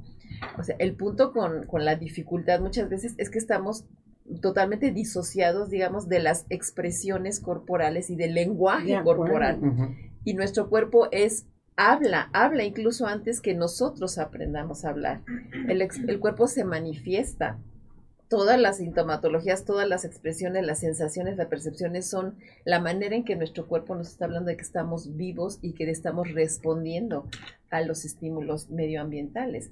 Entonces, el tema con la meditación es observar, conectar con eso y también conectar con los estados mentales que se asocian o que, o que derivan de esas reacciones, porque primero están nuestras percepciones físicas, corporales, orgánicas, y de ahí vienen las respuestas también este, mentales. Sí, y, y bueno, en, como tu mascada que traes, estar en un equilibrio entre el yin y el yang. Hablando de eso, ¿verdad? Es otro concepto. Sí, claro, pero sabes, doctora, en los niños, y, o sea, me preguntabas si yo lo, lo, sí lo sugiero mucho, uh-huh. no, no tengo así como decirte tal cosa. En los niños es como un tema no, no tan sencillo, pero ahí es donde entra que si la yoga, que si el kung fu, que si la natación, y claro que lo recomiendo muchísimo, claro. El ahora, el que eviten estar comiendo con el celular con los papás, sobre todo, porque ya el niño pues se pierde en el suyo o en su tablet. Claro, claro. Perdón, sí, pero es bien, es súper básico para la población también adulta, esa parte de, de, de respírate hacia ti, o sea, equilíbrate. Para tranquilizar. Sí, exactamente. O sea, es que nosotros tenemos una gran y maravillosa capacidad de estar anticipando cosas o de estar evocando cosas, y eso es sí. fabuloso, por eso somos sí. la especie que somos. Pero también eso nos mete en un estado de tensión, porque nosotros somos el único organismo que es capaz de estresarse fisiológicamente hablando por aspectos mentales, psíquicos, que no son tangibles en un momento sí. dado. Sí. Entonces, si metemos a los niños en esas dinámicas que los disocian de lo que están haciendo en el momento para estar pensando en qué juego viene y en qué, ¿verdad? Se generan estados de estrés crónico y de, y de, y de daños a la capacidad de atención y concentración que ya están cobrando muchas facturas. Y reitero, no, no está disociado de los temas de la salud física y orgánica, porque también ahí se desencadenan procesos inflamatorios para las personas, para los niños, en particular que tengan factores predisponentes eh, por el tema que también... este creo que es algo que, este, que está en boga, ¿no? El tema de la epigenética, o sea, sí. pueden tener, entiendo que son alrededor de cincuenta genes, leí al respecto, este, asociados con las expresiones del asma, pero que, que se desencadenen, que se expresen esos genes, tiene que ver con el contexto, con los sí. factores ambientales, totalmente. Con las dietas, con el ejercicio, con la atención, con el descanso, etcétera. Y ahí es donde digo que entra la importancia de aprender a regular los aspectos estresantes, las emociones, y particularmente en los niños que están en pleno desarrollo, ¿no? Uh-huh. Es que, como lo estábamos comentando, ¿verdad, Jaime? Todos, esto se conecta a varias vías. Total. Entonces, por ejemplo, ahorita que estás co- eh, comentando, doctora, el, el tema de la relajación, de la meditación y la conexión, aquí podríamos hablar mucho de los trastornos del estado de ánimo, trastornos del estado afectivo, en donde se pone en boga y en, fue, en juego todos esos sistemas reguladores y contrarreguladores. Entonces, de alguna manera, el hablar de trastornos afectivos o trastornos del estado de ánimo va en relación con las emociones, en forma general, que conectan a cada parte de nuestro cuerpo, hablando de esa medicina que está integrando más a fondo otras estructuras. Y de alguna manera esta va conectada también a la mente. Entonces, si tú pones en, en, en práctica la meditación, estás conectando todos los circuitos. Entonces, no vamos a verlo desde el punto de vista religioso, no, ni, ni místico, religioso, ni, místico, ni no. religioso, sino es, el, es, es, es la misma temática que estamos manejando. Ni en este de momento. Aceititos así de, o sea, no. todo es rico, pero no. Estoy totalmente de acuerdo, pero fíjense, por ejemplo, en tos, tos psicógena, he visto uno en treinta años, o sea, es muy raro, y desencadenar crisis, como dice la doctora, por supuesto que es otro, así, como yéndome así, la tos psicógena y la tos sí. que produce la hiperactividad del asmático porque se estresó, exacto. porque los papás están sí. gritándose, porque están viviendo un divorcio, por miles de cosas, y no te mejora El, el niño con un buen tratamiento eh, terapéutico contexto, sí. es por el, con, claro, no, eso los es, estresores pero por supuesto, entonces lle, llevar esa guía que usted acaba de decir, doctora, pues magnífico, y que poco a poco nosotros como médicos le digamos a los pacientes que lleguen a ese punto. Nos va a costar, pero no es imposible. Y es que, ¿sabe cuál es la importancia, doctora? Perdón que le interrumpa. Es que también para tener una mejor respuesta a los tratamientos que Por ustedes supuesto. tan atinadamente ex, este, pre, prescriben, pues es importante que el paciente tenga la condición para recibir y para, y para procesar los fármacos, este, las terapias que se, que se indiquen. Pero cuando está en un estado ansiógeno, estresados, este, totalmente sí, sí. alterados, las capacidades del sueño, de descanso, totalmente desequilibrados las, la, orgánicamente, uh-huh. pues a veces es como meter un fármaco en un tubo y tal y cual va a salir, ¿no? No, no hay un efecto, o, o igual algún alimento, lo que sea. El mismo cuerpo, el mismo organismo está constreñido y no absorbe y no procesa de manera adecuada sí, claro. porque está en un estado inflamatorio. Entonces, por eso digo que qué bueno que se planteen estas, estas sí. perspectivas multidisciplinarias, porque para que tengan un mejor efecto los tratamientos uh-huh. médicos, sí importa que el, el, el paciente también tenga un buen estado de equilibrio. Muy bien, Gabriel, tenemos... Sí, va, mira, vamos, este, vamos a ir a un corte. Antes de ir al corte, mandamos saludos. Nos está escribiendo Rosa de Imagen. Saludos, Rosy. Ella nos pide hacer un programa de colitis. Isa, Isa Mateus también nos hace una pregunta, al regresar del corte las hacemos y aquí tenemos más preguntas. Entonces no te vayas, un minutito y regresamos con todos ustedes. Gracias. Gracias. ¿Quieres ser parte del mundo digital y no sabes cómo? ¡Contáctanos! Te asesoramos. Páginas web, relaciones públicas, streaming, podcast, redes sociales, comerciales, videos y mucho más. Contacta zeta erre producciones punto com punto eme equis. Síguenos en Facebook como arroba zeta erre producciones eme equis, Instagram, YouTube y TikTok como arroba zeta erre producciones. Sé parte del mundo digital. Bueno, nuevamente aquí, este, en vivo. Hasta el corte se va rápido, hasta el corte se va rápido. Doctora, con la doctora Ruth Aldana Vergara. Y tenemos algunas preguntas, bueno, el rating, pues este va para arriba y, el, el, y tenemos algunas preguntas, no sé si... Bueno, un comentario de Isaí Mateos que dice, buen día, mi niño de seis años fue vacunado con Pfizer, presentando una dermatitis severa, así mismo tuvo COVID hace un año presentando piel de lija durante más de dos meses, ¿debo terminar el esquema de vacunación de COVID? Ups. A ver. ¿Qué se dicen esos casos? ¿Qué quieren decir? Nada, no. Ver, fíjense que... Doctora, y después a ver si... A ver. Sí, hay un caso de un... Parecía hasta Steven Johnson. Sí. Es, hay que tener mucho cuidado en la respuesta, porque si decimos, uy, sí, pasa, pues nadie se la va a querer poner. Y yo Por soy supuesto. pro vacunas. O sea, sí. las vacunas claro. se deben de poner. Tengo amigos, amigos, incluso conocidos, bien amigos infectólogos que dicen, uno, no a la vacuna. Y dicen, no puede ser. La vacuna es un equilibrio que nos va a permitir en nuestro cuerpo. Eso que pasó con su hijo, sí es lamentable. Sí. Es importante acudir a un hospital o a un centro de salud y decirle al que le aplicó la vacuna, porque existen varios factores.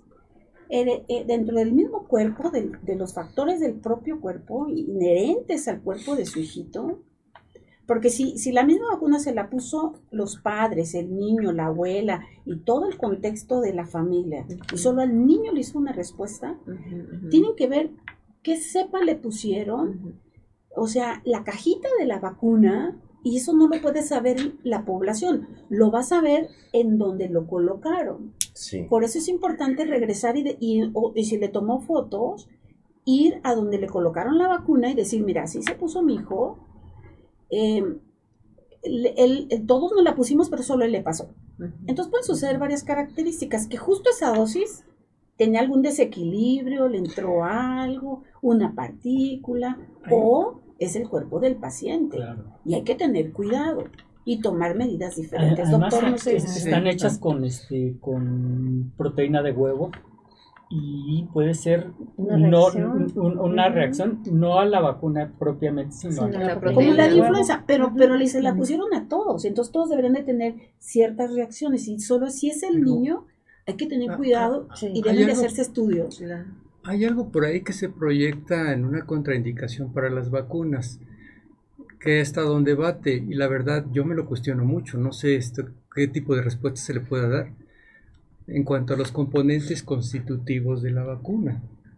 Entonces se habla mucho de Moderna, se habla mucho de Pfizer, de Astra. De Astra. Ya está. ¿No? En los si eres sensible o eres alérgico a los componentes de la vacuna.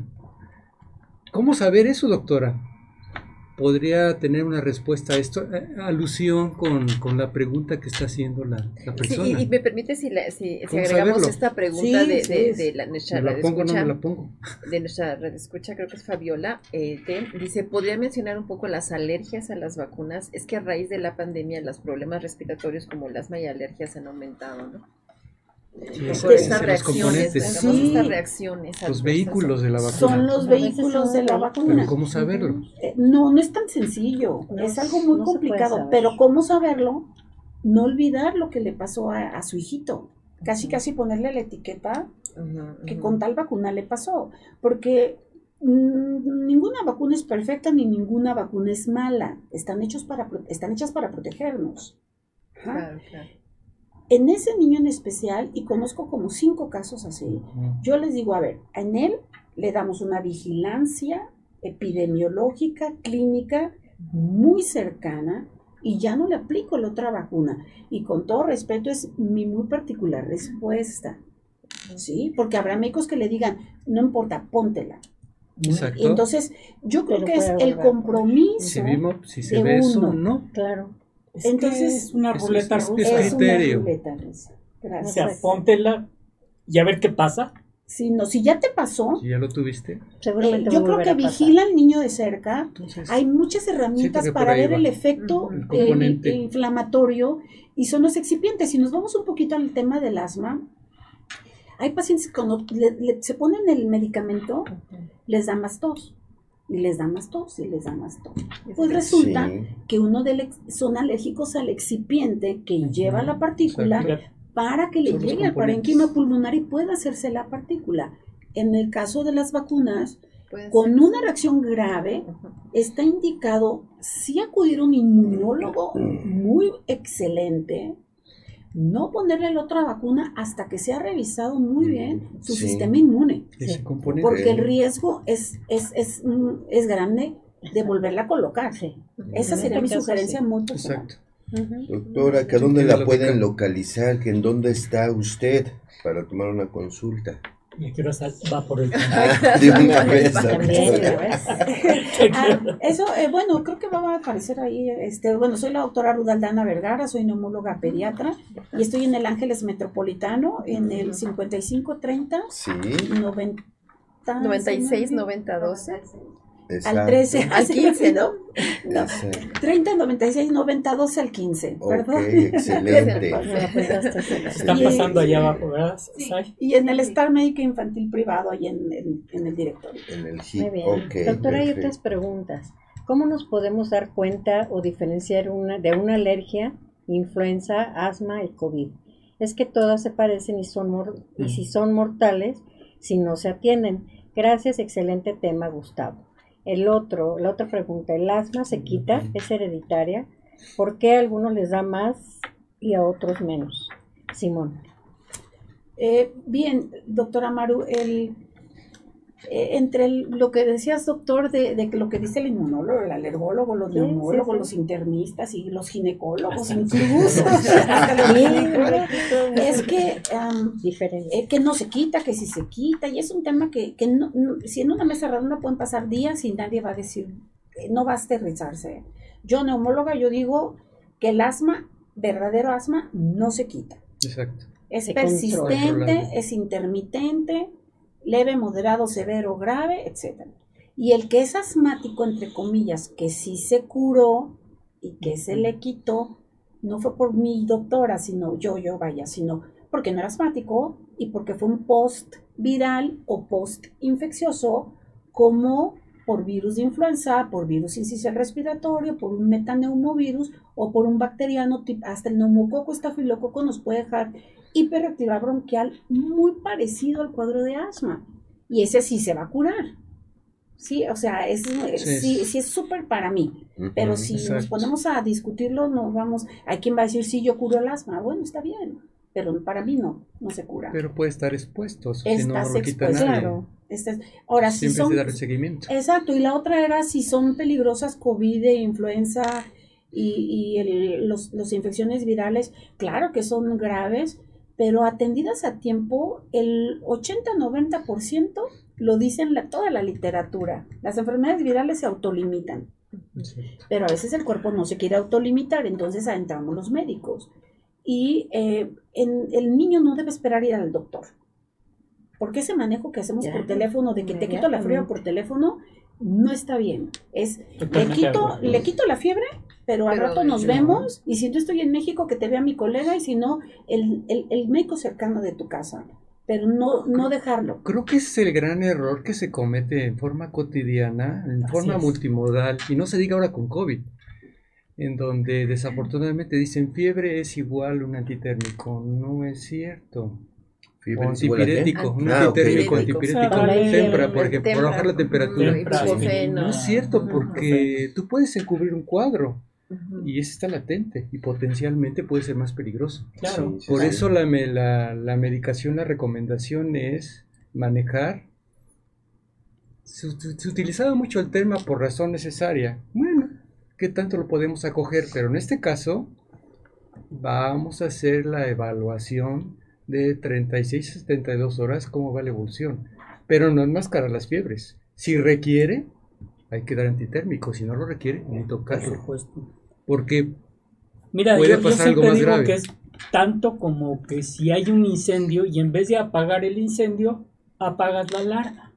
Y el incendio sigue. Y el incendio sigue. Uh-huh. ¿Sí? De, ¿Para qué te sirve apagar la alarma no y no apagar el incendio? Hay, hay, hay otra buenísima, cuando en el coche te suena algo y le subes el volumen al radio.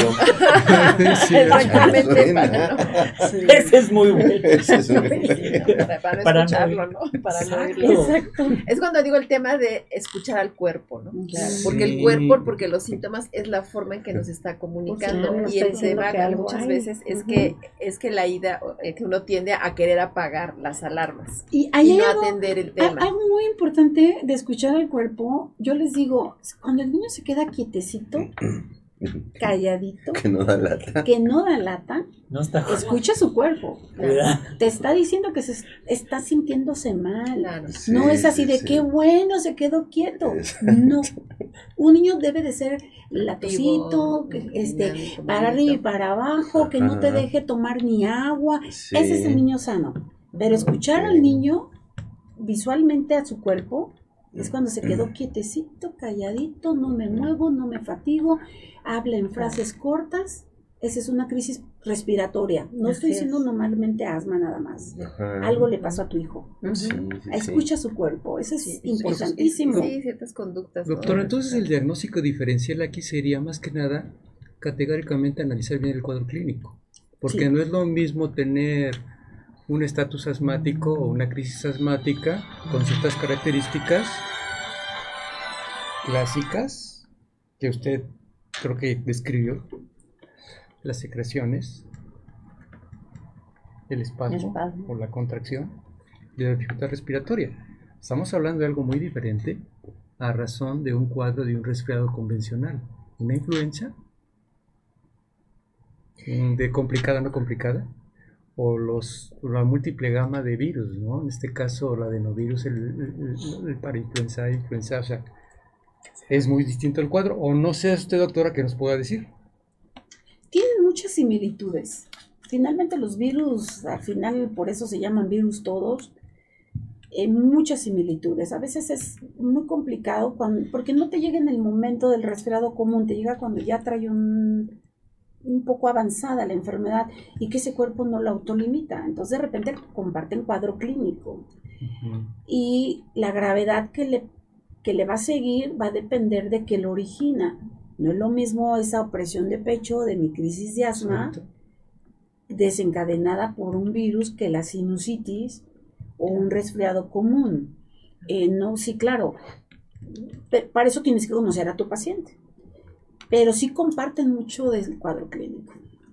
No confundir. Doctor, ahorita que menciona esto de la sinusitis, es que también esta hipersensibilidad a veces a los cambios climáticos, o sea, también cómo diferenciar o, o si es posible tratar esa parte, porque también hay, de, muchas veces de ahí deriva a ser más profunda la dificultad respiratoria, ¿no? De las de los aspectos este, locales a nivel nasal, y que muchas veces también pues, se prescribe el tema de, la, de las cirugías, ¿no? De que cirugías eh, por pero, la sinusitis. Ajá, exactamente. Pólipos. La, el, las rinosinusitis o, uh-huh. o rinitis y sinusitis, porque pueden uh-huh. ir separadas, uh-huh. o sea, rinosinusitis, rinitis sola, sinusitis sola, o asmirrinitis, o sea, es así como un globo de, de compartimentos. Uh-huh. Uh-huh. Um, yo creo que es súper importante, si yo de, reconozco que viene el clima de invierno okay.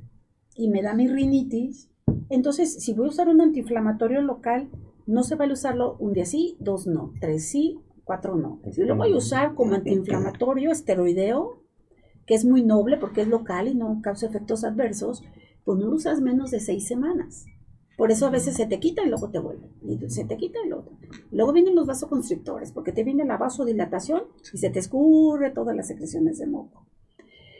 Pero eso es diferente en otras estaciones, es por estación.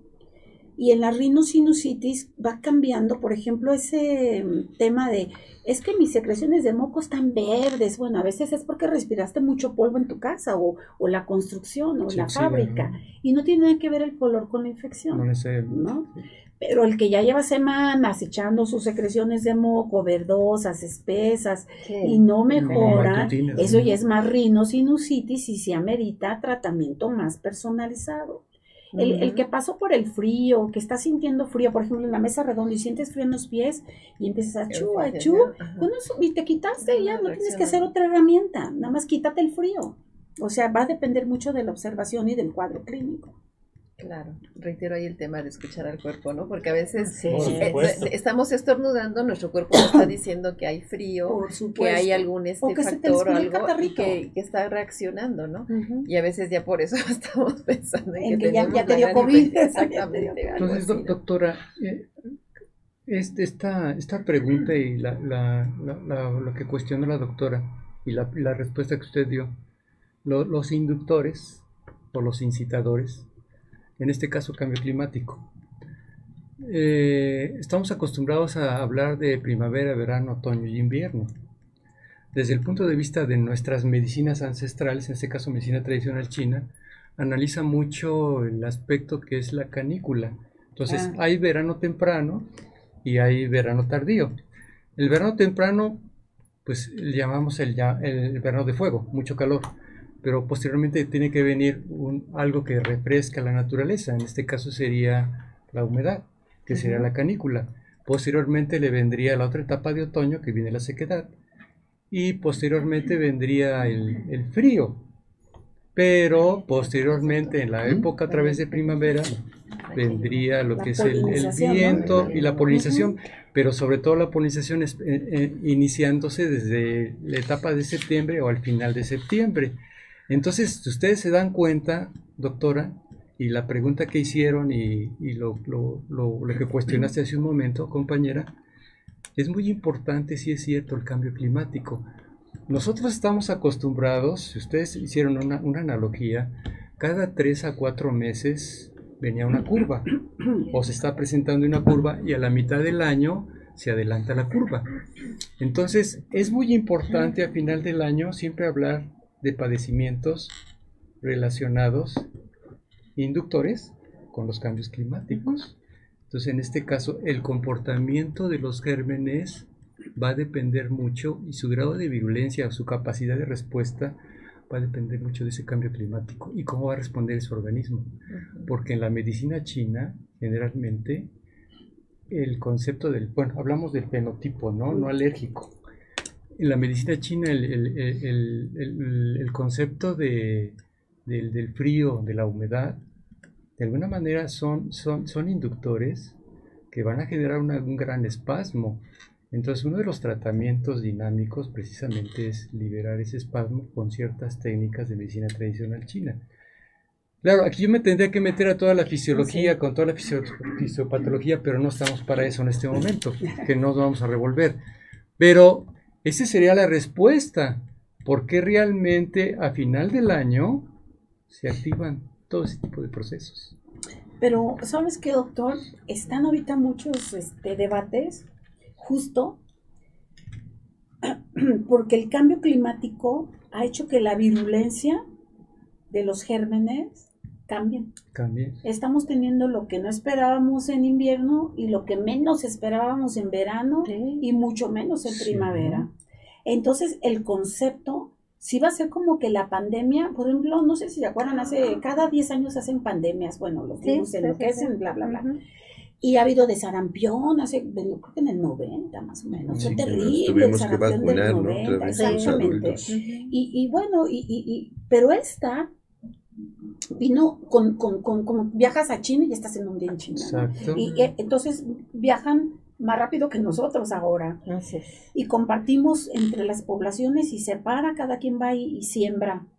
Entonces va a estar muy complicado hablar de cuál es la verdadera virulencia de todos los patógenos ambientales, pero no complicado en el sentido de falta de conocimiento, sino que ahora tenemos que escribir la historia de cómo se andan moviendo en cada país, y por eso como médicos también, o como población, tratar de llegar a género y especie. Si le vas a hacer P C R, hacer la identificación, que se levante el acta en epidemiología, porque lo que hace enriquece a un país, es decir, se movieron así los gérmenes en mi país, y para eso nosotros tenemos, por ejemplo, nuestro centro de epidemiología, el centro de referencia que es el INDRE, y cada instituto privado y público tiene su, su, su departamento de epidemiología, uh-huh, y vamos a poder decirlo mejor, lo que acabas de decir, que es súper importantísimo, cómo se van a mover, pero ya no es lo mismo lo que pasaba antes de pandemia. Esta pandemia sí nos vino a,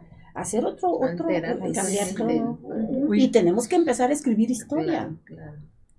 Bueno, oiga, doctora, entonces tendríamos que considerar al respecto en ese tipo de, de comportamiento de los gérmenes. Hay, hay termolábiles que muy fácilmente se alteran por un cambio climático. Termo, termolábiles, termófilos que soportan grandes temperaturas, y otros que son muy termoestables.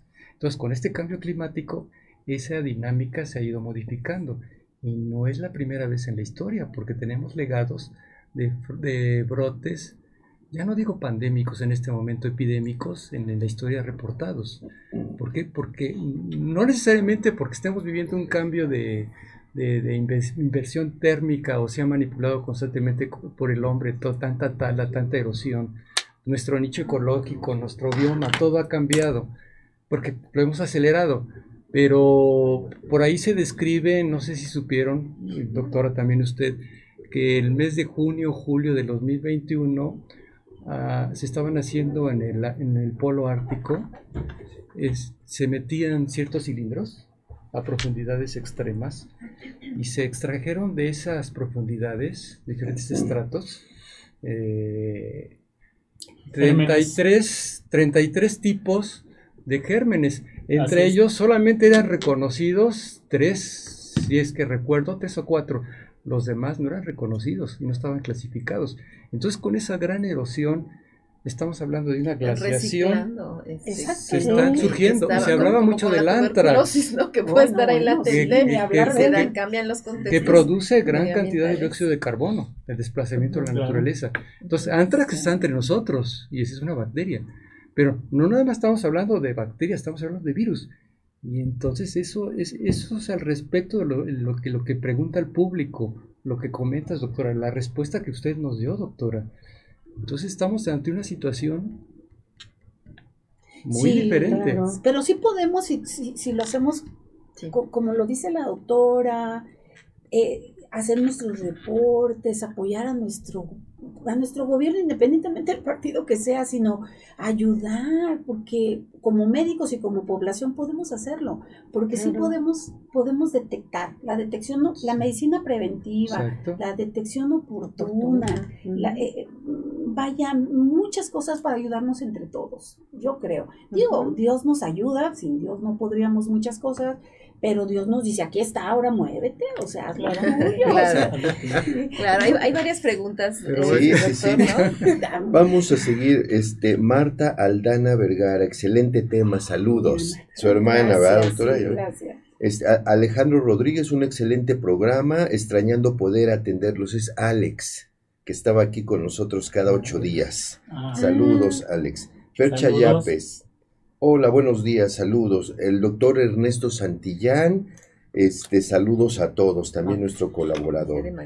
Y una pregunta, Magdalena Rodríguez, hola, buen día. El asma, cuando se presenta en un niño, ¿puede desaparecer cuando llegue a su adolescencia?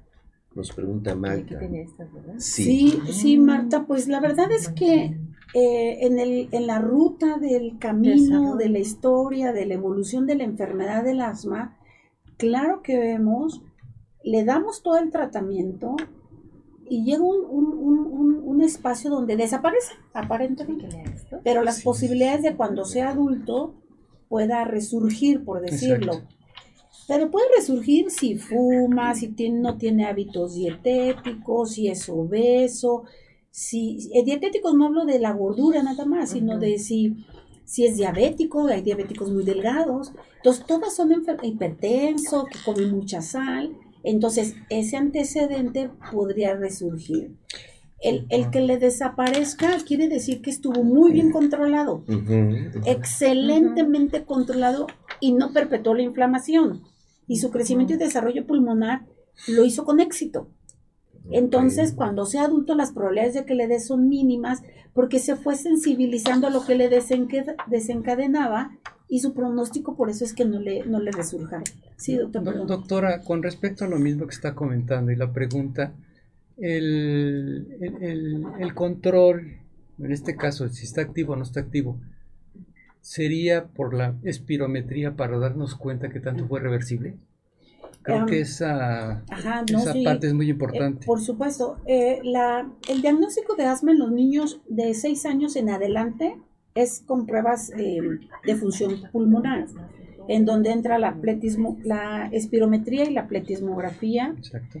Y en los menores de seis hay expertos que se los hacen la espirometría, que es la más basal, desde los cuatro años. Y, y la verdad es que son buenos médicos o eh, fisiólogos pulmonares o técnicos en terapia respiratoria que saben hacer muy bien la, la prueba de espirometría en un niño de cuatro años. Okay. Que yo le veo mucho sesgo, pero también sé que se puede lograr. Entonces, después de los seis, esa es una herramienta diagnóstica para el asma y una herramienta para valorar la buena respuesta a tu tratamiento. Y no confiarse. Y no confiarse. Claro. De que se cura o no se cura, claro. mejor sí. no me confío. Mejor no se confía. Doctora, llega, sigue preguntas. Llegando preguntas, sí. Sí, pero, probablemente ya, algunas ya, las haya mencionado, pero si pudiera también puntualizar para nuestros radio, amables radioescuchas. Bueno, primera es de María Guadalupe, dice, el asma como el COVID y la influenza se contagia. Bueno, ese es de Fabiola.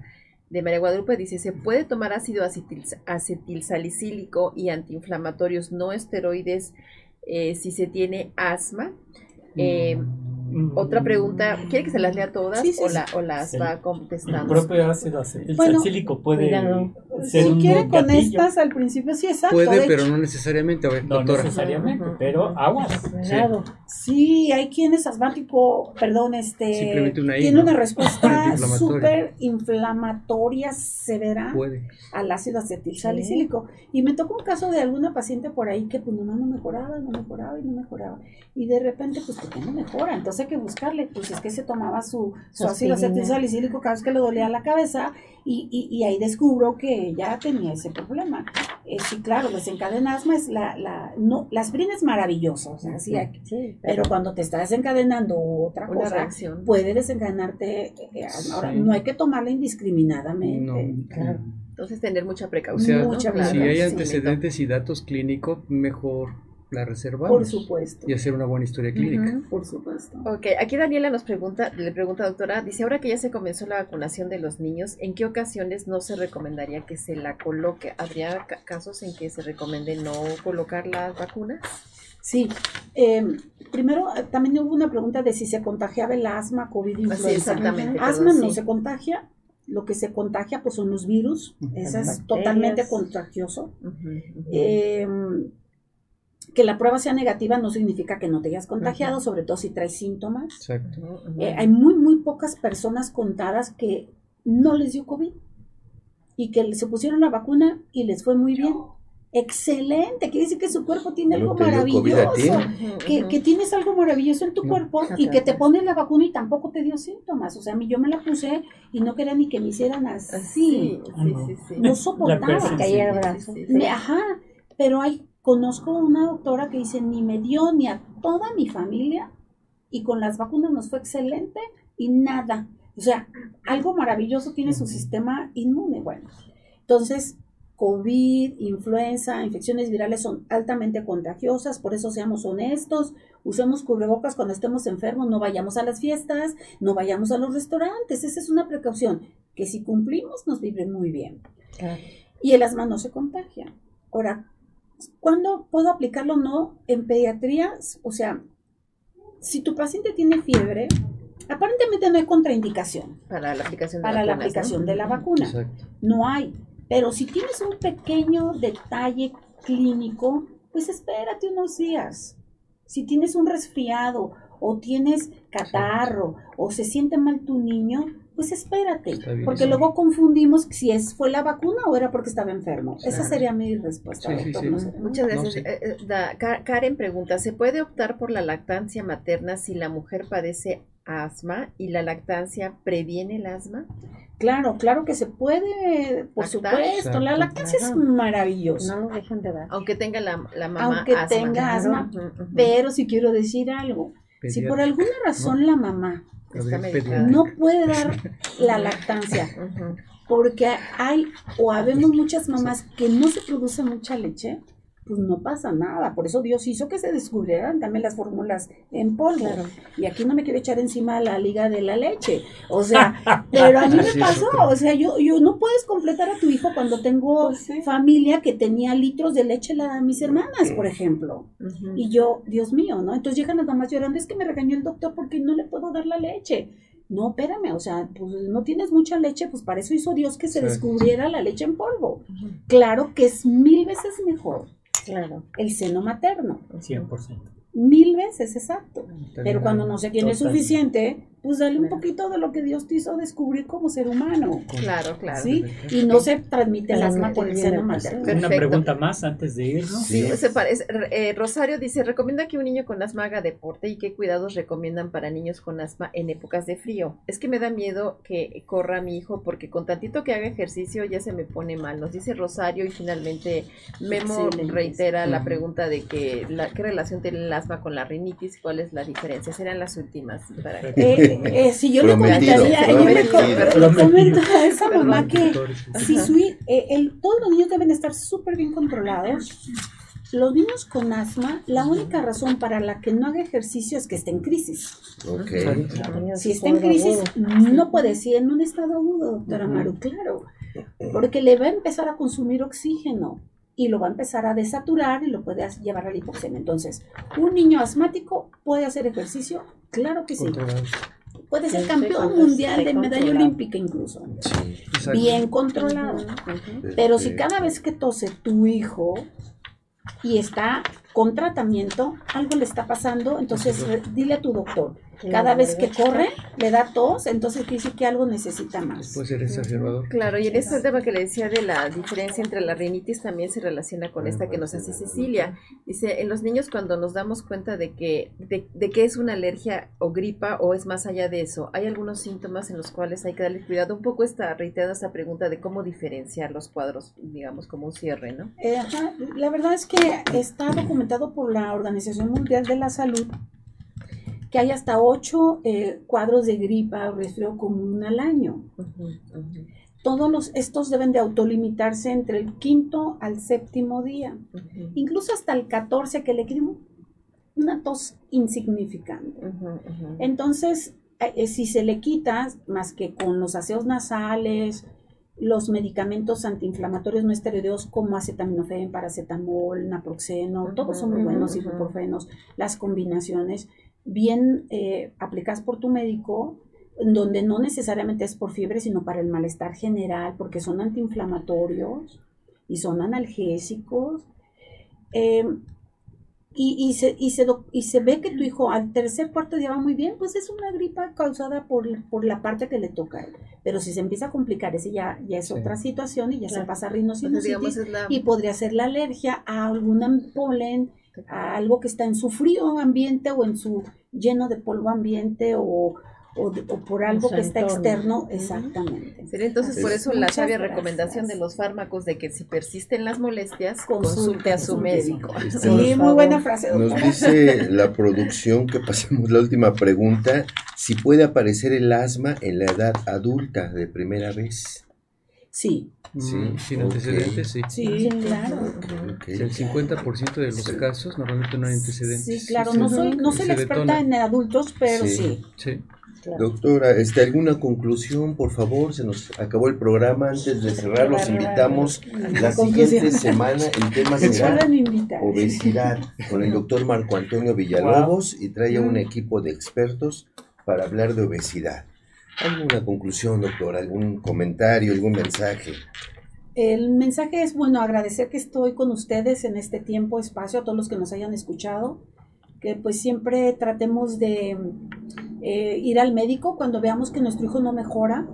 Eh, habrá médicos que ande ocupado, se tarden en responderte, pero como padres también siempre darte cuenta, como dice la, una de las últimas preguntas, la mamá, eh, me da miedo que nade o me da miedo que enfrío porque sé que es asmático, eh, le invito a que no tenga miedo, a que le diga a su médico, o sino que, que busque herramientas eh, eh, con, con su propio médico, decirle, doctor, mándeme eh, con otra... hacer equipo con otro especialista, confíe en su médico, dígaselo así, y, y, y pero ni, su niño sí debe hacer ejercicio, sobre todo si no sí. tiene crisis. Uh-huh. Y bueno, gracias por la pregunta. No. Gracias. Pues bien. Los agradecidos gracias. Somos nosotros, en nombre de, de los aquí presentes, quiero entregarte este pequeño reconocimiento, dice por, tu, por su participación, yo diría por su excelente, excelente participación bien, en el programa gracias. Con el tema asma bronquial, y pues este...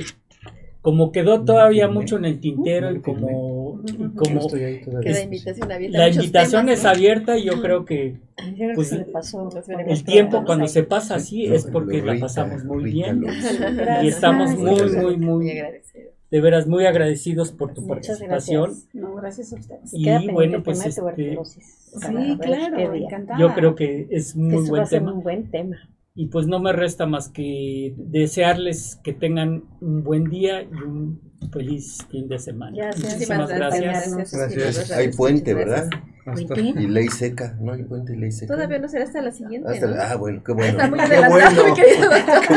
Qué bueno que no hay gracias. Ley seca. Se puede aprovechar. Es la siguiente. La ley seca. De esta semana a la siguiente. Okay. Ah, sí. Oigan, muchas gracias. ¿eh? Para el veinte de noviembre.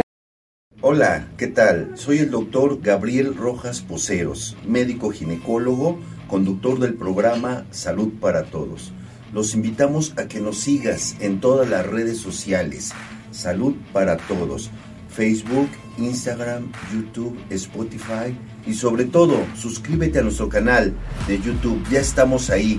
Activa esa campanita para que no te pierdas todos nuestros programas. Quedan ahí guardados los videos, síguenos, disfruta, manda tus preguntas y sobre todo dinos qué tema te gustaría que tratáramos, a qué especialista quieres que invitemos. Gracias por seguirnos y estamos ahí pendientes.